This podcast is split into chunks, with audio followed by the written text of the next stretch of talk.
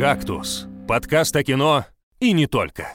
Всем привет! В эфире новый выпуск подкаста «Кактус». Подкаста о кино и не только. И с вами видел снегирей, бегал на лыжах, грелся у камина Николай Цигулиев. Провожал своих оставшихся друзей со слезами на глазах и Евгений Москвин.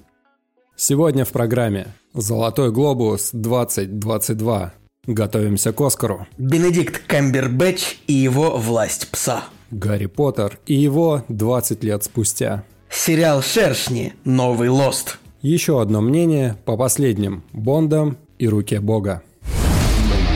Да, друзья, э, всем привет. Нас сегодня двое, вы не ослышались. Э, Николай Солнышко э, бросил нас в нашей холодной, суровой, северной, русской морозной зиме и улетел совершенно невозбранно отдыхать на Кубу или на квадрату. Э, простите, это была очень, очень, очень плохая шутка, которая родилась в первые э, 5 секунд этого выпуска. Ну да не страшно, да не страшно. Мы сегодня с вами, э, я Николай Цугулиев, Евгений Москвин, как уже было сказано в приветствии. У меня, значит, в методичке написано, что э, нужно сказать, что у нас есть такой замечательный сервис, как Boosty. Э, на котором вы можете поддержать наш подкаст. Ну, это такой сервис, на котором можно за какую-то небольшую или большую денежную сумму купить какой-то способ, подписаться на какой-то способ поддержки нашего кактуса. В частности, самый популярный способ поддержки это... Квентин Тарантино называется. Да, да? За, за такой уровень подписки это вот можно купить а, фильм на обсуждение. У нас там небольшая очередь скопилась с прошлого года, но а, вы, ребятки, на нас там не обижайтесь за то, что пока что, там, что, что это, эта очередь скопилась, и пока что она ну, не продвигается. Просто потому что вот у нас, видите, один из людей уехал в отпуск, а без него, ну, мы, наверное, не можем обсудить, а, потому что как иначе потом эти огромные деньги-то делить и, собственно... Да. Ну, вообще, это на самом деле моя вина больше, чем Николая, потому что, нет, он, конечно, гад, что уехал на Кубу и не позвал нас с собой, но... Ну, меня он, меня, ну, меня он звал, но я такой подумал, что что-то как-то... А ты там уже был, он даже поехал вообще в то же место.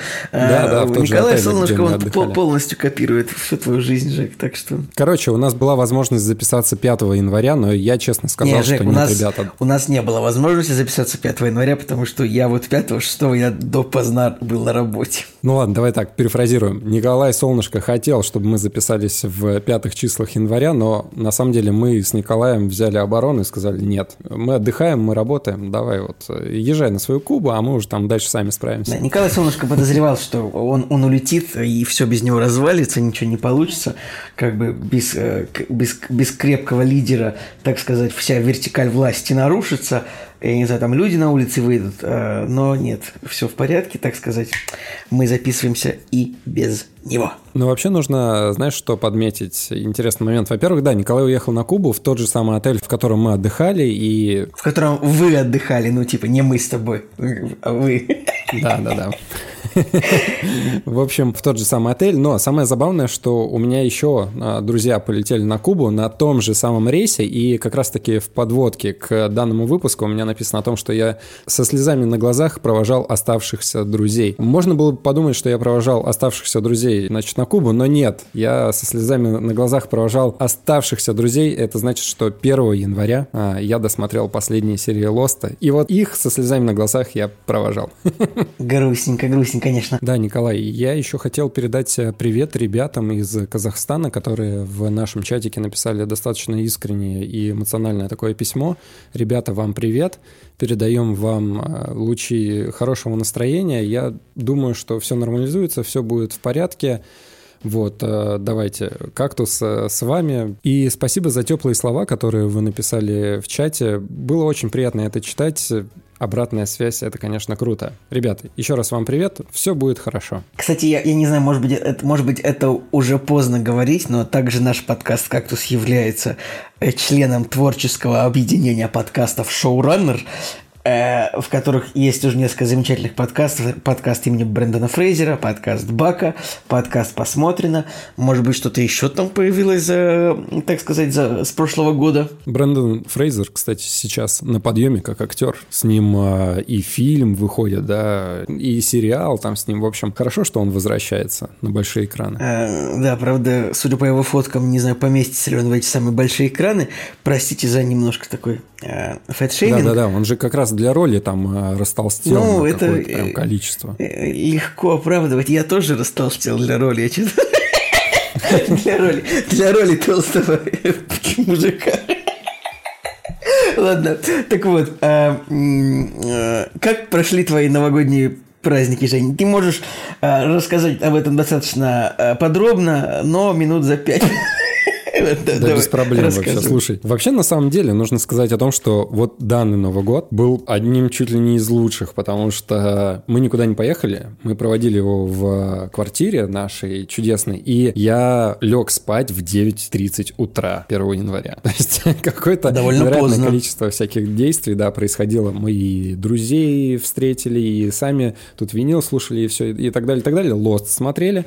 Вот, ну и самое приятное это то, что вот ты 1 января просыпаешься, и у тебя как раз там последние четыре серии Лоста, и чудесное, на самом деле, ощущение, когда тебе не нужно куда-то выходить на улицу, нужно же что-то делать 1 января, вот, и ты досматриваешь Лост, и все вообще замечательно. И э, мы вот, кстати, на самом деле в этот Новый год ничего не готовили сами, и это было невероятно правильное решение, то есть никаких салатов самодельных, ничего вот такого заливного какого-нибудь или холодца, мы на самом деле все купили, и такое чувство клевое было, потому что тебе не нужно запариваться, что-то делать, и вообще, вот я отдохнул все всей душой на этих э, выходных. И даже больше скажу, из э, кино как-то так получилось, что да, был какой-то список, который нужно было обязательно посмотреть, и мы об этих фильмах сегодня поговорим. Например, «Рука Бога». Все-таки из такого отложенного я посмотрел, но все каникулы все-таки были непринужденные, потому что так получилось, что, конечно же, я не супер оригинальный, но я пересмотрел всего Гарри Поттера в оригинале. Чего раньше не Новый год, стартер-пак, что называется. Причем, на самом деле, мы даже не очень-то хотели его смотреть, но э, просто решили поиграть в цивилизацию и такие, ну давай на заднем фоне пустим Гарри Поттера, пустили его на заднем фоне, и в итоге э, Гарри Поттер победил игру. То есть мы отложили игру и начали смотреть э, Гарри Поттера. Шрека посмотрели, Джеймса Бонда. Короче, вот вообще абсолютно непринужденная была обстановка. Не знаю, я очень хорошо отдохнул, и на самом деле мои каникулы даже до сих пор продолжаются. Несмотря на то, что я работаю, но все равно мы как-то стараемся э, вот вечера проводить еще в том режиме новогодних праздников, которые были. Так что вот, как у тебя. Ну, слушай, довольно, довольно, довольно душевно это звучит. А выходил ты из дома ты много, потому что ты когда сегодня прислал список того, что ты посмотрел, я чисто сложил количество часов и понял, что, ну, это много, это объемный такой, объемный э, пакет фильмов.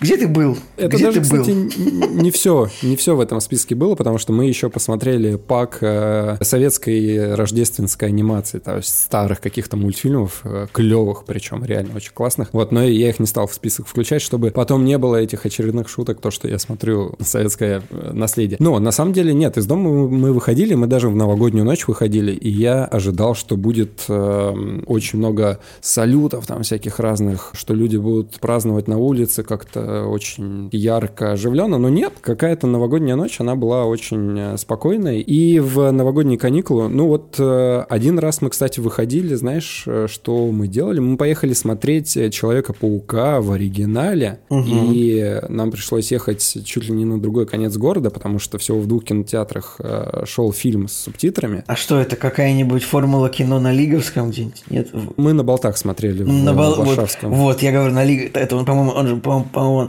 это на Безноводного канала, да, окей, это я так, я так и думал. Кстати, именно вот в этом, это Каро, вот именно в, этом, в этом кинотеатре всегда идут а, ну, в общем, показы в оригинале почему-то. Ну, вот, да, вот либо именно. Каро, либо да. галерея в центре. Но в галерею что-то как-то не очень хотел оставаться. Кстати, поход э, на Человека-паука в оригинале был такой, достаточно смешанный по ощущениям, в плане того, что вот этот кинотеатр Каро, который на Варшавском экспрессе находится, чтобы ты понимал, там достаточно длинное здание. Не, я в Варшавском экспрессе, я был очень много раз, я понимаю, но кинотеатре, наверное, нет. Ну, пар... да, расскажи. Короче, суть была в том, что ты вот как бы подходишь, и тебе нужно зайти в торговый центр, и, наверное, оттуда оттуда попасть в кинотеатр, а там нет ни одного указателя вообще, с какой стороны входить. То есть мы до этого уже там были, на самом деле, и мы подходим э, к тому э, входу, Что которым... называется «нет пути в коро». Нет пути в коро, да, реально. Короче, невозможно было попасть в зал, потому что нет ни одной вывески. Сам центр, как бы вот этот бизнес-центр, находится на реконструкции, там все входы закрыты. И, короче, коро я проклинал просто вот э, добрым словом. Не люблю коро вообще. Вот вообще сетевые кинотеатры не мое. Но нужно отдать им должное, что они хотя бы показывают фильмы с субтитрами. Вот, и, в общем, да, мы сходили на паука, и в этот же день погуляли 10 километров, даже больше, наверное, пешком прошли от кинотеатра до дома, обратный путь. 10 километров, 10 а, километров от Варшавского экспресса до дома, прикольно, прикольно. А. Только что шутка родилась. То есть Человек-паук нет пути домой, а мы после нет пути все-таки домой. Все-таки нашли, нашли путь домой, все-таки пешочком, на ощупь. Ладно, я расскажу. Как бы, знаешь, просто уже сегодня мы записываемся 12 января, и вот именно э, сам момент празднования Нового года, он типа кажется где-то очень далеко, но с другой стороны, это первый выпуск в году, и тоже, может быть, ну, слушателям, может быть, будет э, интересно там, правда, послушать, как, я, кто, как кто отмечал. Я тогда тоже, я, наверное, может, больше времени займу, потому что у меня что-то какой-то а, а, активные очень выделись, вы, выдались эти 10-12 дней. А что касается самого празднования Нового года, то мы в этом году с друзьями феерически не договорились, как отмечать. Поэтому мы с Аней в итоге поняли, что мы будем вдвоем. Ну, вот в целом, а, в целом план был, получается, такой же, как у вас. То есть, да, просто не, уже не, не париться особо. Поэтому 31 числа мы аккуратненько просто проснулись, на самом деле, ну, мы быстренько приготовили в четыре руки, как доктор Отто Октавиус, быстренько приготовили салаты новогодние. Наверняка есть какие-нибудь дерьмовые мемы о том, как доктор Осьминог хорошо готовит новогодние салаты.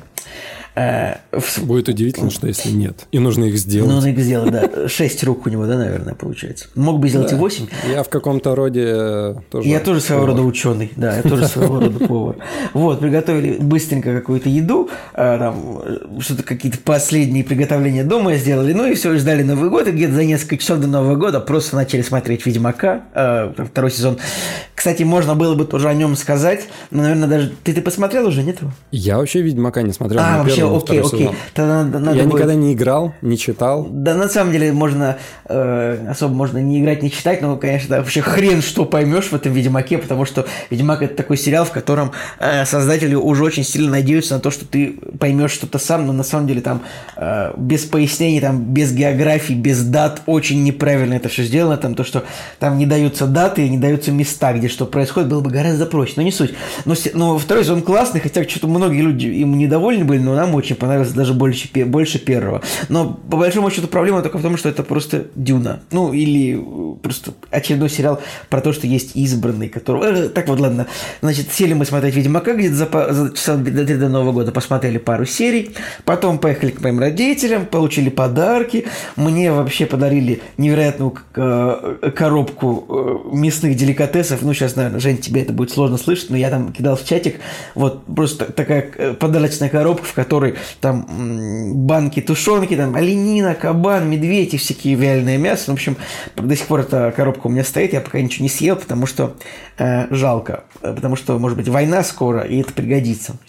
Ладно, надеюсь, конечно, этого не произойдет, и можно будет эту тушенку мне съесть всю в спокойной обстановке. Вообще, когда мы дарили друг другу подарки, тоже в новогоднюю ночь, мне Надя подарил виниловые пластинки классные, там вообще у Робби Уильямса. Робби Уильямса. Свинг, я да угадаю, э, этот самый альбом, который типа либо рождественский альбом, либо свинг-альбом. Ну да, свинг-альбом. Очень Он называется Swing Both Ways. Я вообще его, я его обожаю. У меня он тоже заслушан до дыр. У меня, конечно, нет винила, но я его очень люблю.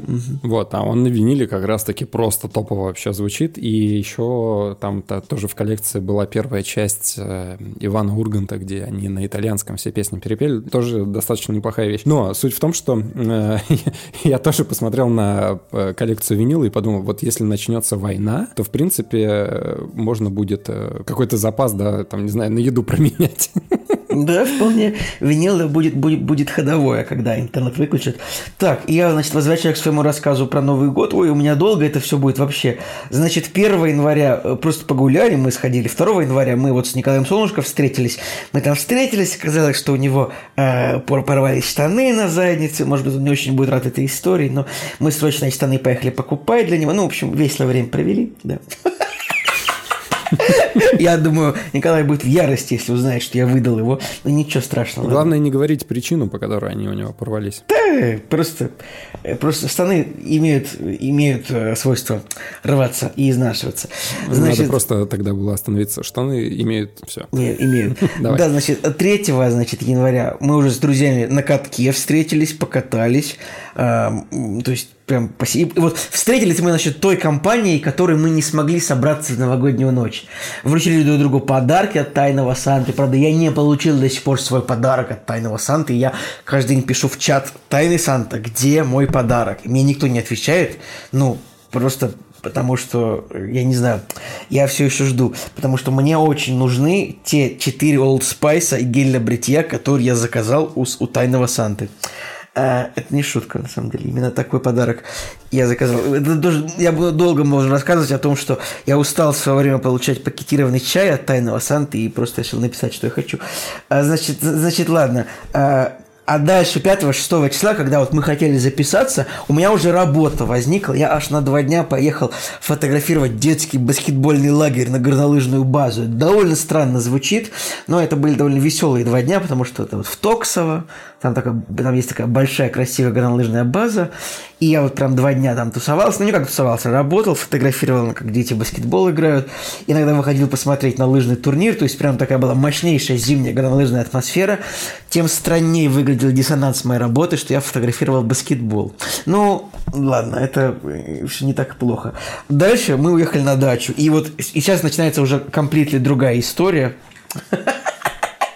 Потому что вот под, под Рождество так получилось, что под Рождество мы каждый год ездим на дачу. Э, и вот в этом году я, я ждал, что ли снегири прилетят. И сразу же, сразу же прилетела тай, стая, толпа снегирей. Вот на пень, у меня на даче э, прикормлен пень. Ну, как пень прикормлен, там несколько пней растут. И там мой отец, он там живет регулярно и постоянно какой-то корм носит э, птицам.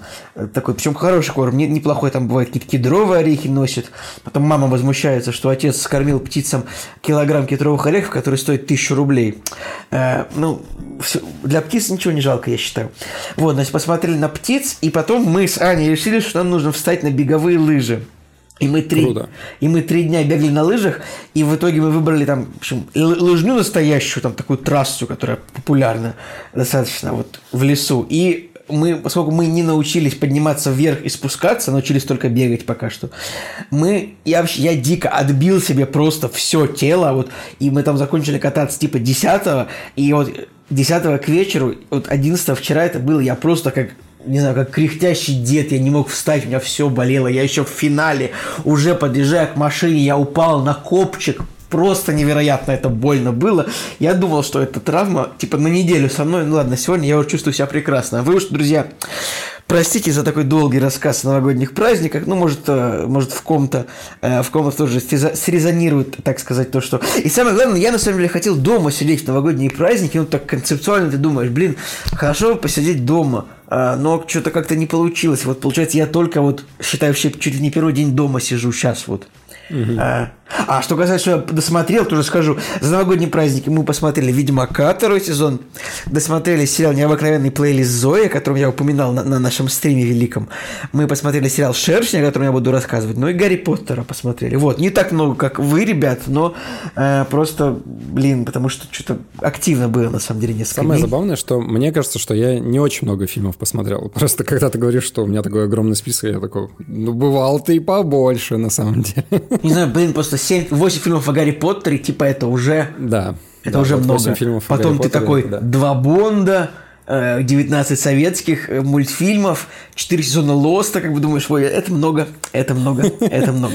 Слушай, я, знаешь, э, вот так получилось, что заговорили про Человека-паука, я просто в двух словах хочу сказать о том, что пожалуйста, в первый пожалуйста. раз мы, а, да, в первый раз мы смотрели, получается, в дубляже, и вот сейчас пересмотрели в оригинале. Я все-таки на один балл, наверное, как бы свою оценку подниму, а если не подниму, то все равно скажу, что мое ощущение к фильму немножко все-таки изменилось. То есть он в оригинале и по понятию понятнее звучит, и там больше шуток, да, которые не э, скрал дубляж. И как-то все-таки он поинтереснее во второй раз э, показался мне. Но все равно, конечно, да, сценарий там э, можно по пальцам его разломить, причем самый банальный. Но вот во второй раз в оригинале все-таки получше. Поэтому, если кому-то не понравилось, да, и есть возможность его в оригинале еще раз пересмотреть, ну, мне кажется, будет неплохо. Я еще, знаешь, вот на какие-то мелочи там стал внимание обращать, потому что когда первый раз смотрел, ну, появился там зеленый гоблин, он немножко, да, видоизменился изменился, и мне как-то, ну так. А потом я смотрю, да, все-таки он разбил шлем, да, он как бы стал более таким аутентичным. Ну, короче, как-то все по-новому немножко заиграло, и я такой, ну ладно, не так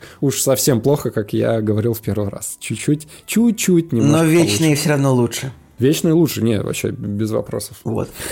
Да, да. А, ну что же, я думаю, что с нашими новогодними историями... А, кстати, ребят, еще скажем, что вот помните, у нас был стрим, может быть, вы его смотрели, не смотрели, посмотрите. Мне кажется, было, а, было супер душевно. И я надеюсь, что у нас получится еще провести еще больше стримов, как бы, потому что, ну, Женя постарался его провести. Все техническая сторона была очень классная. И спасибо зрителям, которые были, ну и, в общем, ожидайте нового, нового контента, может быть, что-то еще будет. Да. Ладно, а переходим мы, пожалуй, теперь к премьерам недели. «Кактус» – подкаст о кино и не только. Так, друзья, ну что же, премьерный день 13 э, января 2022 года, и я вот даже не знаю, может быть, нужно еще 6 января захватить неделю, которая была, раз уж мы не говорили об этом в прошлом выпуске, может, раз прошлого выпуска не было, или ну, не давай говорить. вкратце хотя бы скажем, потому что я не, не смотрел, что там 6 числа Ну, я просто, да. я просто смотрю я, типа, на сайте кинометр.ру, и у меня здесь просто 6, 6 13 и на самом деле, ну, я не вижу ни одной какой-то крутой премьеры, а в основном, как ни странно, вот выходили какие-то европейские фильмы, я просто смотрю по по оригинальным названиям что-то итальянское, что-то французское, поэтому а, если ты посмотришь, если увидишь что-то, что привлекло твой взгляд, я даже не знаю, ничего интересного не было. Вы уж меня извините. Да, на 6 числа как-то все печально было, но выходила русская комедия, которая вот мне просто кровь из глаз идет, это «Свингеры», и я, честно говоря, вот прям до сих пор, до сих пор мне как-то грустно от того, что выходят комедии, которые, вот русские, которые там с Нагиевым и вот все прочее. Жалко, что там еще и не Сарик Андреасян режиссер, я очень удивился, что там какое-то другое э, имя, но на самом деле вот э, можно шестое реально вычеркнуть и порадоваться тому, что выходит 13 э, ну хоть немножко, потому что там выходит да, отличная ребят. пицца. Да. 13 января у нас вообще ну, много премьер, прям как бы расчехляются прокатчики после Нового года. А, и ну вообще, ну так подумать, если чисто по смыслу, а, премьера недели это Кингсман начало. И, кстати, а почему это нас на прем... а преми... назвали на премьерный показ? Я почему-то... Ну ладно. Э, в общем, Кингсман начало выходит 30... 13 января. И, ну, это приквел, очевидно, дилогии Кингсмана, или это получается, что трилогия. Ну, в общем, для меня вообще не очень понятна была идея снимать приквел может быть, лучше бы они сняли бы треть, третью часть, потому что как-то это было логично.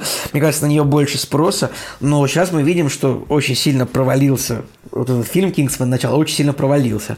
В Америке. В, в Америке, ну да и в мире. Ну, то есть, ну, можно, конечно, на Англию еще понадеяться, но поскольку фильм довольно дорогой, я думаю, что прям это все очень плохо. Где-то указан его бюджет вообще?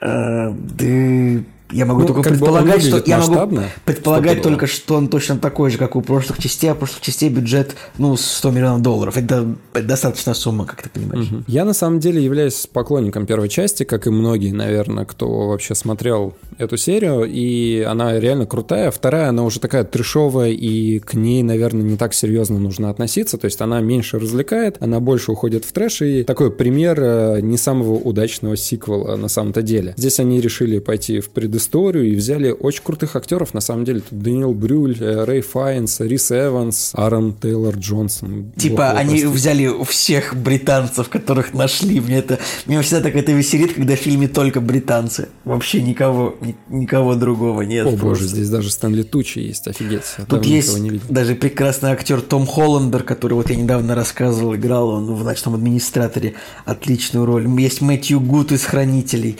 Как бы, ну, актер состав состав классный, но британский. А как мы знаем, на самом деле, когда тут есть Чарльз Дэнс, э, э, Тайвин Ланнистер из «Игры престолов», поэтому на самом деле крутой состав очень. Э, тут, короче, классный состав, но часто такое бывает, что вот именно британский актерский состав, он не всегда может привести зрителя в кинотеатры. Вот в отрыве от какой-то франшизы. А это франшиза, но у нее довольно посредственные отзывы от критиков, поэтому, наверное, можно считать, что она провалилась.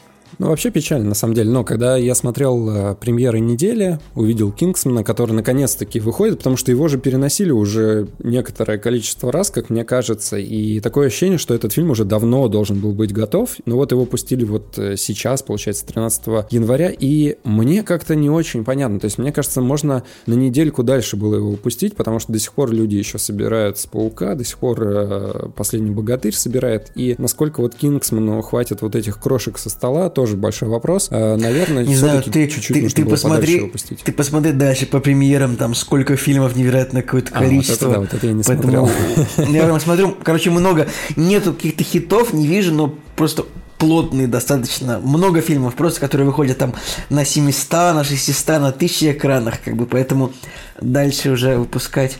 В любом случае, в России Кингсман вроде собирает, ну, так, приемлемо. Наверное, да, наверное, соберет. Но на самом деле, вот для меня самый главный плюс то, что здесь Рэй Файнс играет э, одну из главных ролей, и он даже на постере как бы ведущий актер, потому что я, честно говоря, без ума. То есть только что Гарри Поттера посмотрел э, с э, ним в главной роли, и, соответственно, в Джеймсе Бонде он теперь появляется, новый М вместо Джуди Денч. И вот здесь он играет, опять же, главу секретной разведки, да и фиг бы с ним, но он очень круто в кадре смотрится. Вообще, один из моих э, любимейших актеров, обожаю его. Я бы из-за него как раз-таки пошел в кино, но я ценитель, не знаю, насколько другие люди вообще как бы, да, полюбят и пойдут из-за него в кино, но вот сама серия, уже есть отдельные ролики с э, Рисом Эвансом, который играет Распутина, причем Распутин там такой максимально крышовый, супер злодей, не, вообще непонятно, такая у него интересная роль, яркая, но есть отдельный ролик, э, который посвящен исключительно этому персонажу, и он прям отчетливо этот ролик дает понять, что Кингсман начало — это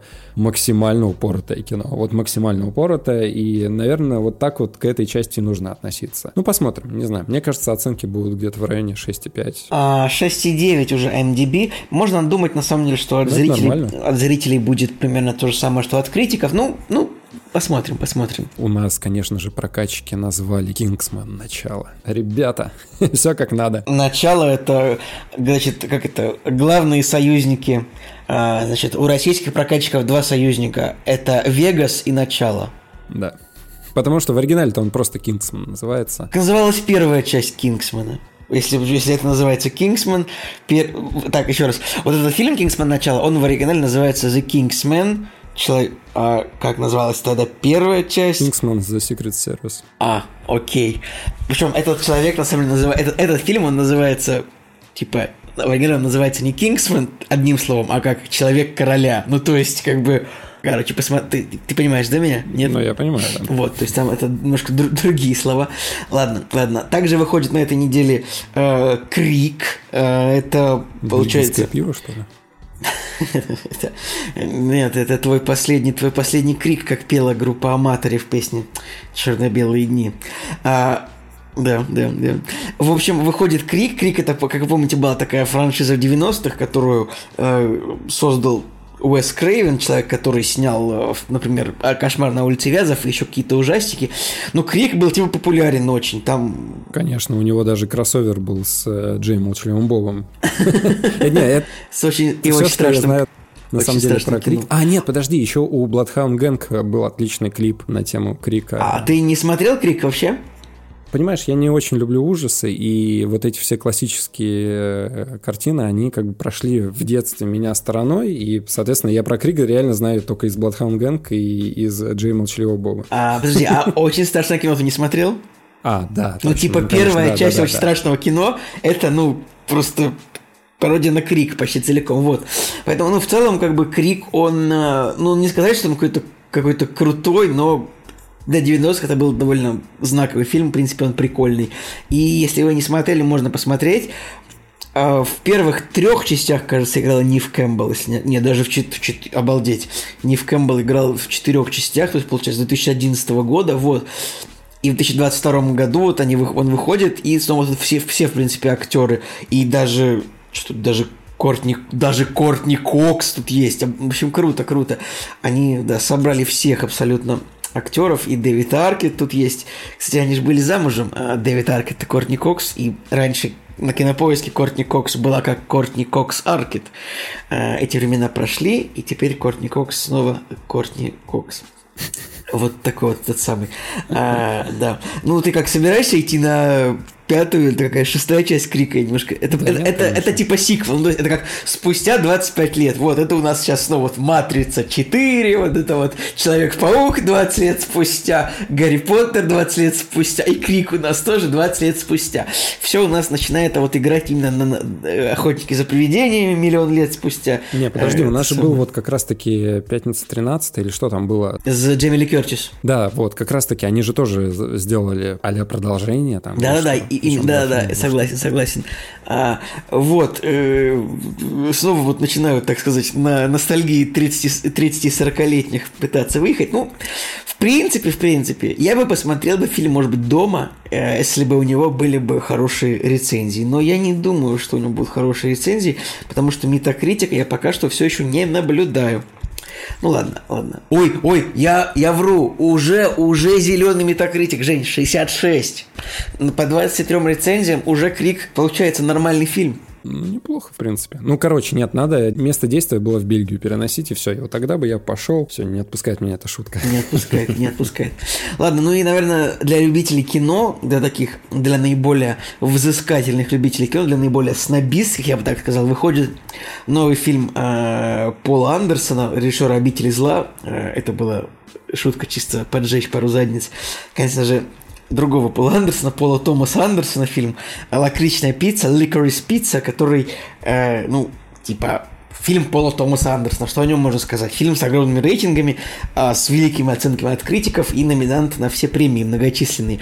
В этот раз, правда, фи- фильм не завезли Дэниела Дэй Льюиса, который, насколько я помню, уехал куда-то в Италию работать сапожником или что. Или я, или я перепутал все, или это он давно сделал.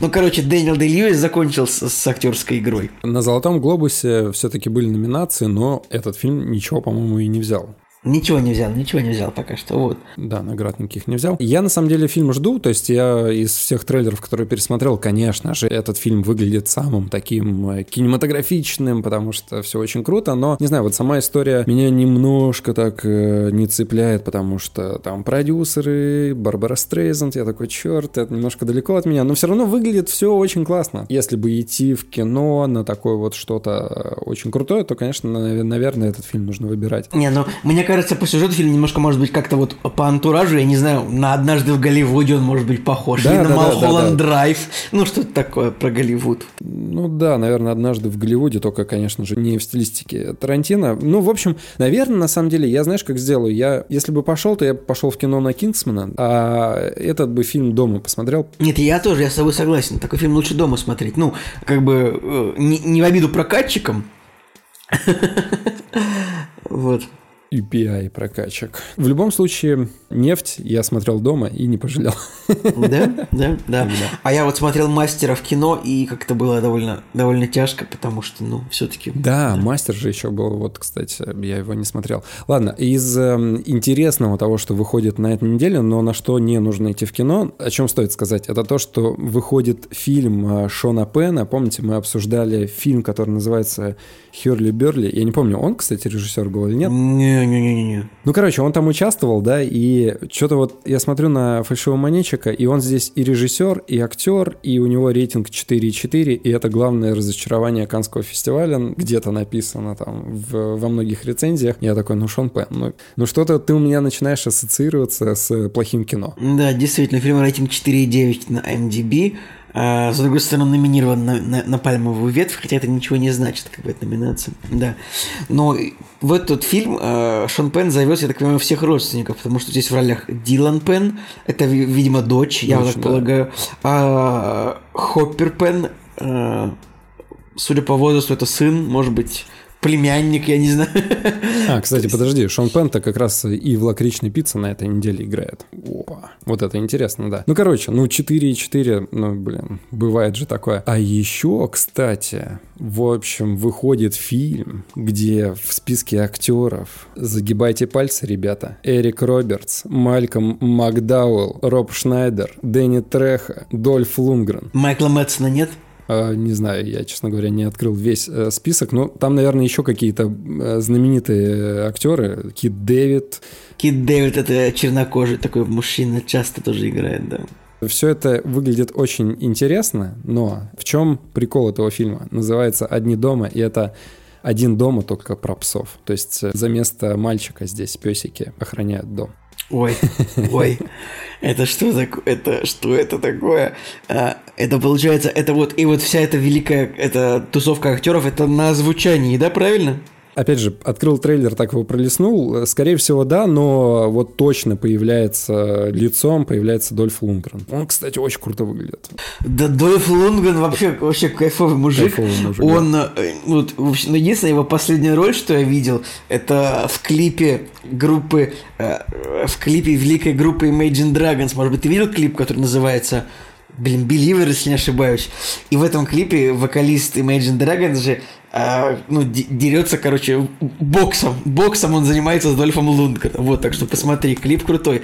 Или он где-то в кино недавно играл. Ну, а, в, в, в, вот, в Аквамене. Кстати, очень странно, что Дольф Лундгрен, ну, не снимается, потому что для своих 64 лет он выглядит весьма, ну, нет, так ну он мощно. как бы снимается, просто он, э, опять же, в той волне, когда тебя уже никуда не зовут в такие крупные проекты, да, и тебе приходится играть в женский бойцовский клуб, э, да, с оценкой 4 там или 3. Ну, просто в Аквамене он выглядел достойно просто. Да, но сейчас как бы, соответственно, у него будет э, «Неудержимые 4» и будет вторая часть «Аквамена», наверное.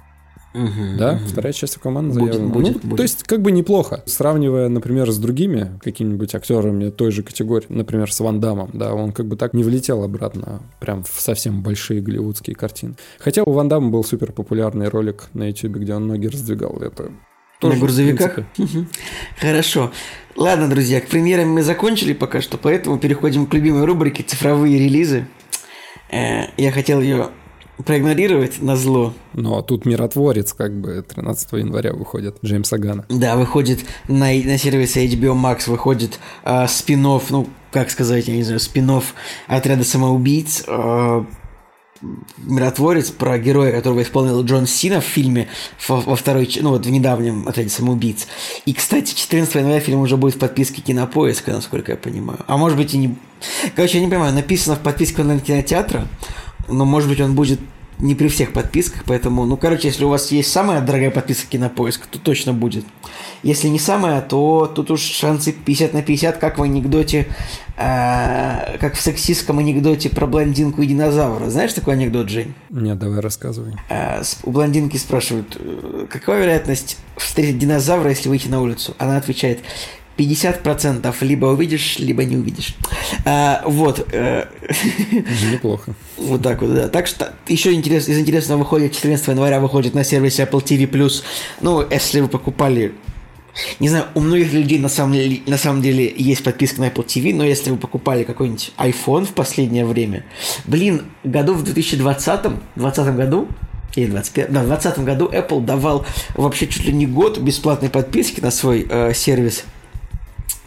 при покупке нового девайса. И круто было, круто. Сейчас, кажется, уже не, не так по-доброму, все, по-моему, три месяца, если не ошибаюсь. В общем, на сервисе Apple TV Plus выходит «Трагедия Макбета». Это новый фильм Джоэла Коина. Ну, Джоэл Коин, как вы понимаете, это ну, один из двух братьев Коин. И в этом фильме Джо... нету больше Итана Коина, есть только Джоэл Коин. Ну, я не знаю, как ну, это как объяснить. Вачовский, короче, все у них, мне кажется. А, вот, да, типа того. И этот фильм, он тоже как бы фигурирует в номинантах на Оскар потенциальных, поэтому его нужно смотреть обязательно. Хотя, блин, мне не хочется смотреть фильм про Макбета. У него огромные рейтинги, но типа я думаю, блин, последняя дуэль, король Англии, ну при всем уважении фильмы получаются довольно скучные. И как бы Шекспира, не то чтобы я фанат, как бы тупо это не звучало, что я не фанат Шекспира. Фанаты Шекспира, отпишитесь в комментариях. Пальцы вверх. Главное, ты как... подкаста не отписывайтесь. Как ты же не относишься к трагедии Макбета? Да спокойно я отношусь, потому что я, честно говоря, по-моему, даже ни одной экранизации не смотрел. Я тоже, вероятно. Хотя их э, бесчисленное количество. И даже театральная постановка, по-моему, есть, э, которую в кино крутили недавно. Или, может, мне память не изменяет. Ну да ладно, в общем. Что еще, что еще сказать важного по премьерам? Ну, а, еще на каникулах выходит. На Netflix выходит, ну, мост, просто не знаю, кому это важно, монстр. Ну, выходит монстр на каникулах Трансформания. Это очередная часть этой франшизы, о которой мне много нечего сказать. Дальше выходит на Netflix выходит японский сериал, который называется «Журналистка». Э, я не знаю, ну, просто азиатские сериалы на Netflix, они в тренде, поэтому, возможно, это что-то очень интересное, что-то перспективное. Это все, что я могу сказать по этому поводу. Но меня привлек сериал, который называется «Архив 81», он тоже выходит там же, на Netflix. Э, может, будет интересно. У него неплохой метакритик зеленого цвета. Э, Рэй Донован еще выходит, кстати. Ну, Рэй Донован, я так понимаю, что был такой сериал, или есть он до сих пор, который ну, тоже он, выход... он есть на медиатеке, на кинопоиске, тоже несколько сезонов. Сериал с Ливом Шрайбером, но я его не смотрел, я понять не имею, что это, э, и поэтому фильм... Ну, ну у него достаточно большие оценки у сериала, и он как бы в какой-то степени даже культовый, потому что у меня очень много знакомых, кто его смотрел, но я как человек, который вообще сериалы не смотрит. Ну, кроме Лоста и кроме Лоста. Да кроме Лоста, конечно же. Но, по идее, да, название оно такое прям шикарное. Не каждый раз у сериалов выходит полнометражная какая-то развязка. Ну, типа, сериал просто шел 8 лет, по-моему, 7 сезонов этого сериала. Сколько серий посмотрю? У него 82 эпизода, это много, ну, по меркам нынешних сериалов. Вот, ну и 18 января выходит «Как я встретила вашего папу». Это, наверное, уже или следующей недели, но просто мне захотелось об этом сказать. Э, я не знаю, как к этому относиться, блин, потому что... Ты, я забыл, Жень, ты вообще фанат, как я встретил вашу маму или нет? Я не смотрел. Окей, okay, ну, извини, ну мало ли. Ладно, тогда мы это обсудим с Николаем Солнышко, когда он вернется, потому что, потому что немножко неясно. «Кактус» – подкаст о кино и не только. Так, друзья, ну что же, э, прошла в Америке, как обычно, прошла в Америке а, очередная премия «Золотой глобус». «Золотой глобус» и сейчас будет такой супер э, клишированная фраза, которая всегда звучит по телеканалам «Репетиция Оскара». На самом деле это не всегда правда, обычно вообще все по-другому, и номинации там по-другому расположены. На «Золотом глобусе», как вы помните, там номинации делятся на драмы и комедии, поэтому это все очень-очень условно. Но можно сказать, что триумфатором э, этой премии, ну, короче говоря, разделились мнения э, критиков, как бы лучшим фильмом стал стала власть пса, э, лучшим фильмом в категории драма. И я немножко этим расстроен, конечно, чуть позже скажу почему. Потому что мне власть пса не понравился абсолютно, как и многим зрителям, потому что фильм рейтинг 6,6. Давайте пройдемся дальше. А, вот лучший фильм, комедия или мюзикл, такая номинация на Золотом Глобусе есть. Э, я никогда к этой номинации не, не отношусь серьезно, потому что, ну, комедия, мюзикл. Хотя вот в, это, в, это, в этот раз тут аж три фильма, тут есть аж четыре хороших фильма в этой номинации. «Вестсайская история», «Не смотрите вверх», «Тик-так бум», «Лакричная пицца». Я бы, конечно, отдал, вот, я не знаю, «Не смотрите вверх» явно лучше. Хотя я не смотрел «Вестсайскую историю», Жень, давай. Ты смотрел все... А, ты не смотрел «Тик-так бум», да? Я не смотрел «Тик-так бум», да. Это как раз-таки тот фильм, который должен был быть на новогодних праздниках просмотрен, но, да, остался в загашнике. И, честно говоря, ну вот «Не смотрите вверх» или «Вестсайдская история», если брать комедию или мюзикл, ну, наверное, комедия все-таки «Не смотрите вверх». Если брать мюзикл, ну, конечно же, «Вестсайдская история». Очевидно. Это просто в этом году, типа, два мюз... аж два мюзикла, потому что мюзиклов не очень много обычно, ну, ради них номинацию, ну, в общем... Э... Давай так, фильм однозначно качественно сделан, его интересно смотреть, но он не разрывает сердечко вот прям настолько, чтобы говорить о нем как «да, это прям вот шедевр года» или так далее. То есть в конкретной номинации, как мюзикл, я, конечно, да, наверное, там соглашусь отчасти, потому что я не смотрел «Тик-так бум», и мне тяжело пока сравнивать. Ну, то есть э, как мюзикл такой фундаментальный, хорошо сделанный, с классными актерами, классной постановкой. Не, ну, конечно, он, он более фундаментальный, потому что «Тик-так бум» он коротенький, конечно, по сравнению с ним. Нужна как бы проблематика, да, и насколько вообще этот фильм нужен. Да, Вестсайская история, она, конечно, там, раскрывает проблемы, которые сейчас актуальны, и которые раньше были актуальны. Ну, то есть он как бы и написан круто, и все в нем такое актуальненькое, даже по мотивам текущих проблем, да, там, женских персонажей и так далее, и так далее. Хороший фильм, ну вот не что-то такое прям, что ты будешь вспоминать э, через год, через два и так далее. наверное, все-таки у меня как-то внутреннее расположение к Тик-Так-Бум более какое-то яркое и насыщенное, хотя я до сих пор этот фильм не, не посмотрел. Ну, короче, просто сама э, номинация странная, да, то есть э, комедия или мюзикл. Ну, то есть как бы как мюзикл, окей, нет вопросов, как комедия, да нет, конечно, потому что есть, э, ну, какие-то другие комедии, которыми Вестсайская история как бы даже и не является. Ну, ладно, взял и взял. То, что он выиграл, ничего страшного. То есть есть, например, знаешь, когда картины выигрывают, которые, да нет, так нельзя было, эта картина точно не должна была выиграть. Нет, у истории как бы Спилберга есть все критерии, да, и если он выиграл, ну, как бы, ну, окей, вот так вот я считаю. Хорошо, довольно любопытно это, потому что в Америке фильм провалился, хотя это довольно странно, вроде бы это действительно должна быть такая важная история для американского зрителя, но все пошли на Человека-паука, типа, прям все, а на вейсайдскую историю пошло. Удивительно. Очень мало людей, она собрала в Америке там 25 миллионов, это очень мало для такого фильма, тем более от такого режиссера, как Стивен Спилберг. А, что сказать? Было вообще, э, кстати, в драме, я забыл сказать, что в драме еще там четыре фильма Белфаст, Король Ричард, Кода, Ребенок глухих родителей и Дюна. Ну, очевидно, эти фильмы тебе нужно посмотреть, да?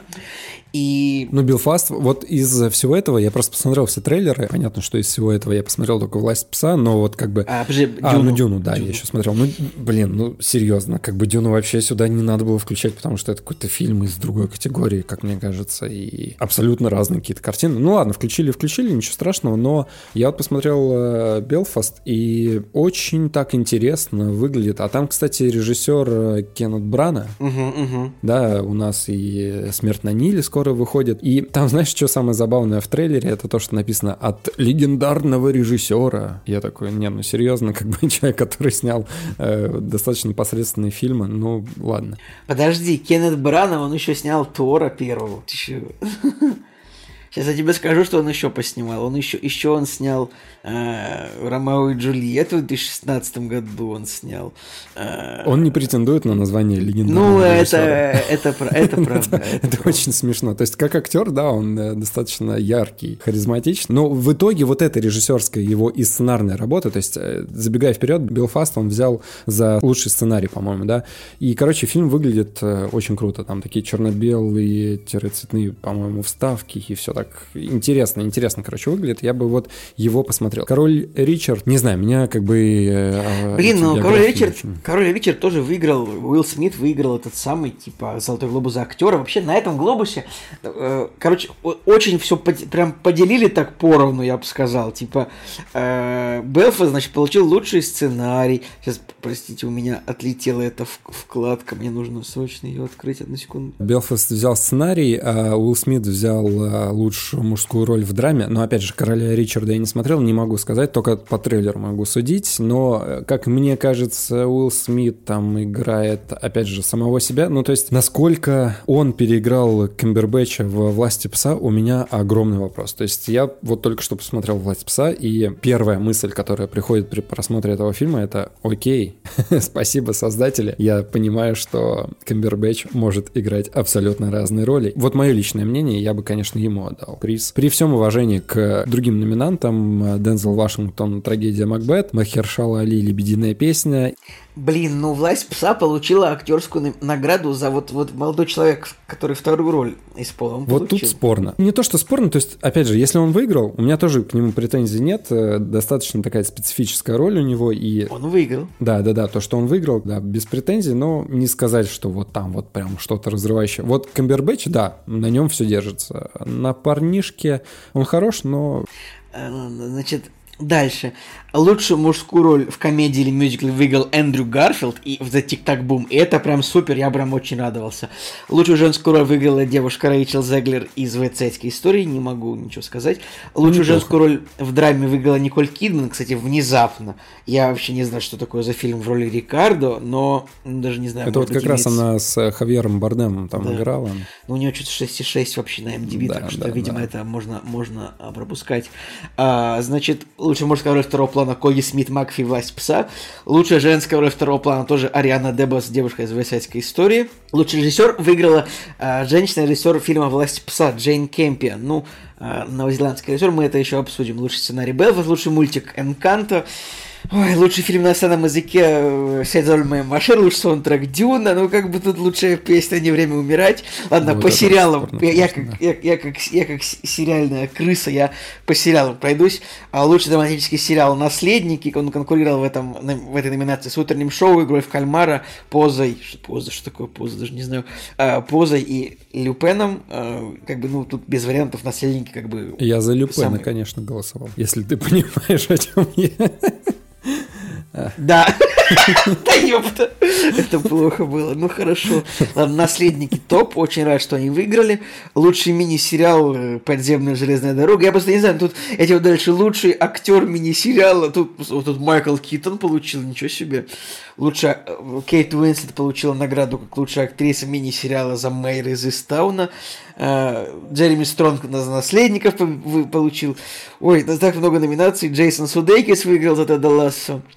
Э, если помните, была такая актриса Джин Смарт, которая играла в сериале «Как я встретил вашу маму» она играла маму героя Чарли Шина. Женя, наверное, не помнит, но мы с Николаем Солнышко сериал очень любили в свое время. Я не смотрел его. Ну, да, зря, зря, зря. Серьезно, а. да. Так причем мы, когда «Лост» закончили, я говорю, Надя, ты представляешь, у нас еще «Как я встретил вашу маму» и «Теория большого взрыва». Она такая, ой, нет, давай не будем начинать. Ну, да, потому я, что реально, не, не, не начинайте их. Начните что-нибудь более актуальное, потому что «Как я встретил вашу маму» смотрится сейчас невероятно, как невероятно сексистская помойка. Ладно. Я немножко вот. еще про фильмы. Или ты про сериал угу. не закончил? Да, да, я добегу до сериала сейчас угу. быстренько. Значит, Джин Смарт, девушка, это женщина, победила в хит, хитрости, э, сериал, который, кажется, он тоже выиграл лучший, ком- лучший ситком. Да, лучший сериал, комедия, комедия или мюзикл. Боже, сколько номинаций, в них просто можно утонуть. А, э, вот пожилой герой из игры Кальмара О Ён Су получил номинацию, выиграл награду лучший актер второго плана сериала, мини-сериала. Господи, да все, я, за, я закончил. Это, это слишком тяжело эти сериалы лучшие. Сериалов, да, очень много номинаций. Да, и да. это, конечно, нет, те, кто любит, это, наверное, супер интересно. Но заканчивая про кино, еще бы хотел сказать о том, что вот как раз-таки, допустим, лучшая песня. Понятно, что это не самая главная номинация, но просто так сложилось, что мы как раз-таки посмотрели «Не время умирать», и, честно говоря, то, что выиграла эта песня, я всей душой не понимаю, потому что Билли Айлиш... Нет, она как бы в своем жанре, может, и крутая, когда какие-то, да, композиции такие оригинальные, но вот как песня для Бонда полный проигрыш по сравнению вообще с любыми песнями, которые были до этого. Честно говоря, в Энканто даже, мне кажется, лучше была э, композиция, чем в «Не время умирать». Реально всей душой не понимаю, почему они они Мне взяли. нужно проверить сейчас вот из последних Бондов, какие выигрывали Оскар. Э, Оскар Спектр выиграл за лучшую песню, как что Спектр Вот мы как Skyfall. раз еще после «Не время умирать» посмотрели Спектр. Точнее, до «Не время умирать» посмотрели Спектр, и там песня просто, я не знаю, на 10 голов выше, чем Билли Айлиш. А, кстати, этот самый то, Спектр тоже выиграл, Skyfall тоже выиграл. В «Кванте милосердия», кстати, вот моя любимая песня из всех Бондов, это в «Кванте милосердия», там, если ты, может, ты помнишь, Джек Уайт и Алиша Кис песня песня называется Another Way to Die. Она прям... Да, Отличная, там она неплохая, очень кстати, роскошная. Да. А в Казино Рояле Крис Корнелл играл в песню You Know My Name. Сейчас проверим, выиграла ли она. И она не выиграла, хотя, хотя могла бы, как ни странно. Ну, в общем, а в, в более старых Бондов мы не будем углубляться, Нет, но, не будем. но последние... Ну, фильмов. Да, да.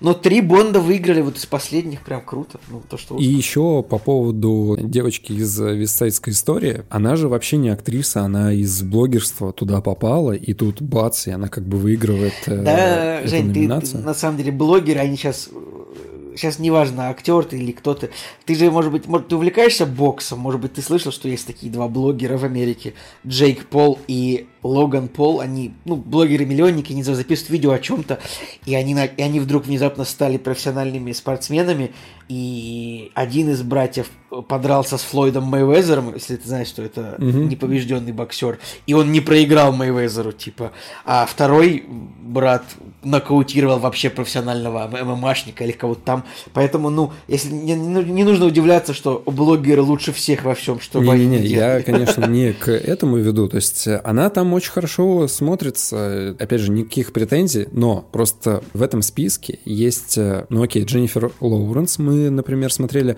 но она, наверное, все все-таки, ну не то чтобы проигрывает, но вот где-то наравне с этой Рэйчел Зеглер стоит. Вот, но просто... Дженнифер Лоуренс Дженнифер Лоуренс Аравийский. Да, просто э, в этом списке есть Эмма Стоун, которая в Круэле сыграла, и, ну, чтобы ты понял, она на голову выше этой девочки. Она как бы крутая, к ней нет реально никаких претензий, все очень хорошо, но Эмма Стоун на голову выше. И как можно было ей не дать, это, конечно, очень удивительно. Ну, «Золотой глобус» все-таки это не так важно и серьезно. С другой стороны, вот э, я заметил, на «Золотом глобусе» нет номинации лучшему оператору. И лучших спецэффектов тоже нет. Удивительно. Последний еще скажу. Вот э, лучшая женская роль второго плана, опять же, выиграла девушка из «Вестсайдской истории», и она там хороша, реально, вот э, очень яркая, как бы актриса и очень яркий такой персонаж э, второстепенный. А, актрису зовут Ариана Дебос. Короче, тоже к ней никаких претензий нет, но, опять же, в этом списке есть Кирстен Данст, и серьезно, она во «Власти пса» очень круто отыграла, у нее несколько разных состояний, и для меня это просто вообще как-то непостижимо, как можно было не дать Кирстен Данст. Ну, не знаю, Кирстен Данст весь фильм просто ныла, плакала и пила виски за сараем, так что... Ладно, э, в общем, э, основной вывод по этому «Золотому глобусу» то, что у нас, ну, нет прям явного лауреата, э, прям явного фаворита оскаровской гонки в этом смысле. Поэтому э, а, все пока что непонятно. Это все еще это может быть и смерть Макбета, и Белфаст, и лакричная, лакричная пицца, наверное, вряд ли. И тот же, даже власть пса может выиграть. И вестсайская история, чем черт не шутит, что называется. Поэтому будем смотреть, пока, пока непонятно. «Кактус» – подкаст о кино и не только. А, итак, друзья, в общем, сразу же после обсуждения «Золотого глобуса» мы непосредственно обсудим и пока что ну, главного триумфатора этой премии. Это фильм «Власть пса», который выиграл а, статуэтки в номинации «Лучший фильм драма», лучший режиссер и лучший актер второго плана. Может быть, я что-то упустил. Нет, три глобуса фильм выиграл, и, и понятно.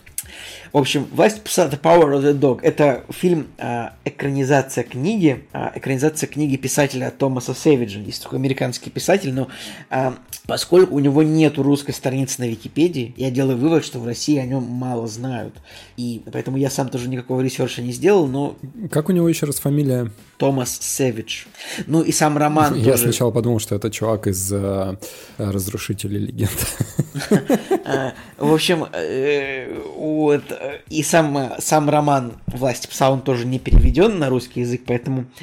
Но, кстати, я сегодня смотрел какой-то обзор на ютубе, в котором обзорщик углубился в роман, и в романе там прям, на самом деле, более широко понятны какие-то моменты. Я чуть-чуть позже э, расскажу об этом, когда будем обсуждать непосредственно сюжет. Так, что же это за фильм? А, действие фильма «Власть пса» происходит в 20-х годах ну, прошлого века, 20-го, в Монтане, в 25-м году, в штате Монтана, Соединенные Штаты Америки. Это такой, э, это либо Дикий Запад, либо Средний Запад. Ну, в общем, там ранчо, где вот кони, ковбои, там вот мужики в шляпах – это вот все там э, салуны, это вот все трактиры, как бы, э, да. И вот у нас есть ранчо, на котором э, как бы главенствует такой суровый мужчина, которого играет Бенедикт Камбербэтч. Мужчину зовут Фил Бербанк, и вот этот самый Фил, он как бы такой, вот он прям такой крепкий хозяйственник, он управляет этим ранчо жесткой рукой. Фил no good. Фил no good, да, управляет жесткой рукой. И вот он прям э, такой, ведет такой аскетичный образ жизни, не позволяет себе пьянствовать, не позволяет себе тусоваться с женщинами особо. И вообще он не особо разрешает кому-то веселиться, постоянно всем жутко токсично портит настроение. Также у него есть брат, которого играет Джесси Племонс, э, такой, Джесси Племонс такой пухленький, холеный мужичок, такой всегда очень смешной во всех ролях. И он играет его брата, который противоположность. Он такой любит город, любит такой на машине покататься, любит в костюме походить.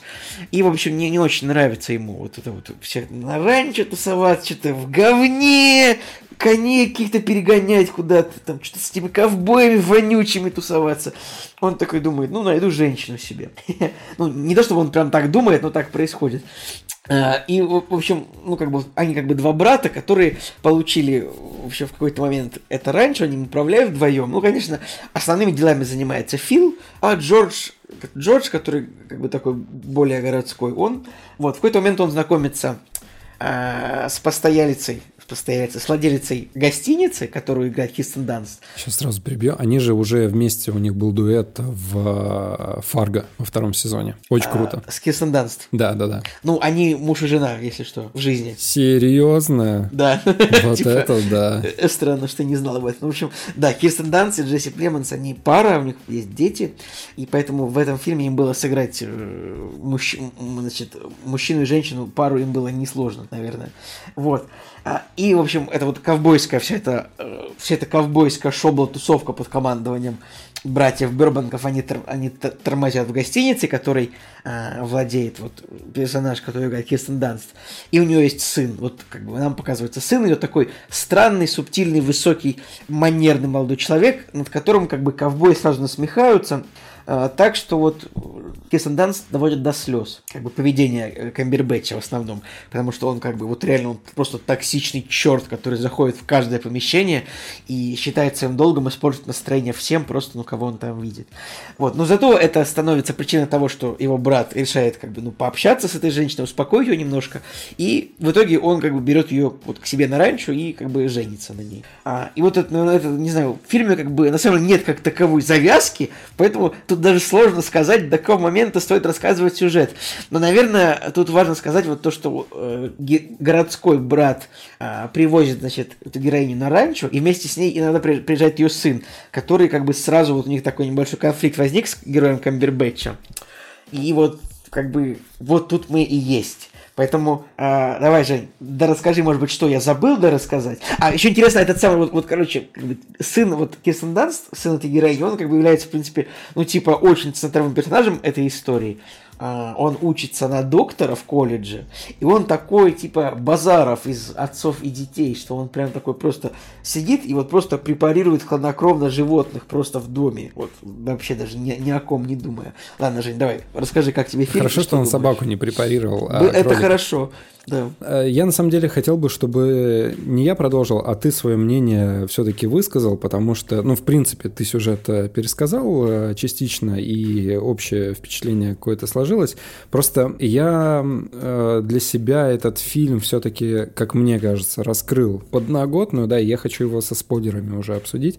Поэтому, если у тебя есть какое-то мнение, давай, вот ты, наверное, Окей, okay, сейчас скажу. Я, да. В общем, я так скажу. Конечно же, ну, этот фильм, который, конечно же, понравился критикам очень сильно. У него огромные рейтинги от критиков и средние от зрителей. То есть русский зритель поставил ему 6,6, американский 7,0.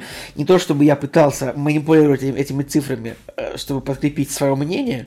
Я так и, спойлер, я так и сделаю. В общем, фильм адски скучный. То есть Женя скажет, что фильм действительно, он очень четко рас, э, раскладывается по полочкам. То есть там прям в фильме там есть все символы, вот символизм, там то, что вот есть там цветок, есть вот кролик, которого безжалостно препарируют, есть веревка, которой персонаж сам плетет свою смерть. Ну, короче, штука в том, что фильм вроде бы сценарно неплохой, но просто ощущение реально такое, будто бы ты читаешь а, в, в седьмом классе ты читаешь классическую литературу, от которой тебе адово скучно, и ты не хочешь ее читать. При всем при этом в художественном смысле фильм, конечно же, прекрасен, прекрасная операторская работа, то есть там съемки фильма проходили в Новой Зеландии, ну, наверное, это чем-то обосновано, раз не в Америке, но это не важно. Фильм красивый, фильм прекрасно сыгран сценарно, но вот просто проблема в том, что в фильме как бы нету какой-то прям кульминации, прям, ну, серьезно, вот в фильме очень-очень спокойный темп, который начинается спокойно, спокойно, он и заканчивается также спокойно. То есть фильм, он просто, ну, он не сильно эмоциональный, вот он, он пресный, он сухой.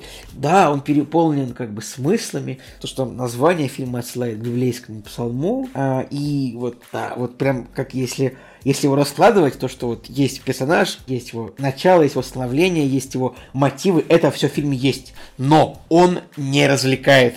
И я опять же перехожу вот к этому моменту, что где-то после половины фильма мне стало уже скучно, потому что я все-таки надеялся, ну, я надеялся, что будет в фильме что-то такое прям явное противостояние героев, явный клинч, от которого будет немножко дух захватывать или что-то такое.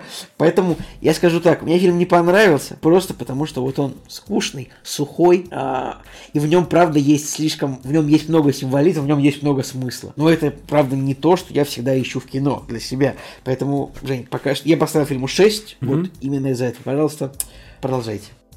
Я этот фильм начал смотреть, не зная, о чем он. Ну, то есть, предполагая, как бы о чем он, и прочитав э, синопсис на кинопоиске. А синопсис он такой, что братья Фил и Джордж, владельцы крупнейшего ранчо Монтаны. Несмотря на родство, братья мало похожи друг на друга. Фил отличается умом и жестокостью, а Джордж добротой и любовью к порядку. Ну, и то есть, меня как бы это описание настроило на противоборство двух братьев, и я подумал, что будет какой-нибудь самый пьяный округ в мире, или что там было. Типа того. Да, да, да. И я подумал, что вот будет, наверное, вот в, такой, в такой э, манере фильм, а он на самом-то деле абсолютно другой. То есть у него, да, у него спокойное повествование. Из э, очевидных плюсов нужно сразу сказать о том, что у него очень-очень классная операторская работа, потому что все какие-то анатомические моменты, все вот эти вот моменты, когда нужно передать э, настроение определенное, именно операторская работа, она здесь решает. Невероятно круто сделано, и я вот прям насладился. Музыка клевая, потому что она тоже передает ощущение банджи-пианино и немножко скрипки, такое сломанное настроение дают, знаешь, как будто когда оркестр еще настраивается, и ты не знаешь, что-то правильно, что-то неправильно идет, и, короче, вот интересное такое решение, хотя оно многим, мне кажется, может не понравиться. Но, э, значит, фильм начинается, и я получаю не то, что я ожидаю, потому что достаточно медлительное такое повествование, но, что самое интересное, в самом начале, вот в самом начале, когда фильм начинается, уже в начале раскрывается концовка данной картины в голосе за кадром и в титрах. Потому что, ребята, спойлеры, вот сейчас спойлеры, если не хотите, да, пропускайте, но э, мне кажется, нужно об этом сказать, чтобы немножко раскрыть э, суть вообще происходящего. В самом начале появляется текст и голос за кадром. Когда ты начинаешь картину смотреть, ты еще не понимаешь, да, кому, наверное, конкретно этот голос за кадром предстоит, а там как бы говорится о том, что вот я какое-то время назад э, спас э, матери своей жизнь, потому что я бы хотел, чтобы она жила э, хорошо и счастливо, и кем бы я был, если бы я этого не сделал. И мы как-то вначале на это внимание не обратили, а самое забавное, что вот первые строки, они уже говорят, э, чем э, фильм заканчивается. И да, фильм называется «Власть пса», и на протяжении всего фильма ты такой думаешь, а кто же здесь пес-то вообще в, в этой картине? И такой достаточно двоякий смысл, потому что персонаж э, Камбербэтча, он все время посвистывает, и к вот этому мальчику, который является сыном Кирстен Данст, он как с псом обращается, потому что он его подзывает свистом, и парень с реальной собакой в кадре несколько раз появляется. Но потом, я думаю, что имеется в виду, что пес-то на самом деле вот этот парниша, который, спойлер, биг спойлер, убивает э, с, своими руками э, персонажа Бенедикта Камбербэтча. И это очень круто. Кстати, можно я тебя немножко прерву? Потому что вот в книге, короче, ребят, супер спойлер еще в книге, ну вот мы знаем, что герой а, а, Питер, в общем, сын Кирстен Данст. Парк, этом... да. Нормально. А, так вот, мы знаем, что его отец повесился, покончил жизнь самоубийством. В книге... тоже есть, да. А. Нет, угу. мы, мы знаем это по фильму, ага. но в книге еще раскрывается, что в этом был немножко виноват этот самый герой Камбербэтча. Это там произошло так, что он, в общем, в какой-то момент это еще было, вот, вот короче, он унизил mm его отца. mm Не буду рассказывать, как, как, ну, в общем, он унизил его там тем, что не знает э, греческий язык или латинский, что-то такое. И тот какое-то время помыкался, помыкался, и от унижения он повесился. То есть в книге это еще и месть. Mm-hmm. Вот именно за, не только за мать, как бы как вот но еще в фильме, отца. но еще и за отца. Это довольно забавно. И я сейчас э, поделюсь просто ворованным мнением этого ютубера, которого я смотрел, что странно, что в фильме это решили не показывать, потому что, ну, может быть, это было бы более ярко как-то даже. В любом случае, мне, например, хватило то, что парниша мстил за свою мать, и это вполне так отчетливо видно. Понятно, да, что в книге может быть по-другому, и в книге всегда, да, есть какой-то более явный подтекст, но на самом деле мне и в фильме этого хватило, потому что там есть очень четкий кадр, когда он э, матери говорит о том, что не переживай, я с этим разберусь, и потом второй момент есть, когда он э, уже в разговоре с Камбербэтчем, когда а, тот был зол за то, что мать продала шкуры коров, он выходит из, э, из двери вот этого загона и потом возвращается, и вот этот момент переломный, когда он понимает, что он вот сейчас порешает уже с этим персонажем, он как бы его убьет. И вот с одной стороны, смотри, фильм меня держал в напряжении весь фильм, то есть я такой, а что же значит эта веревка?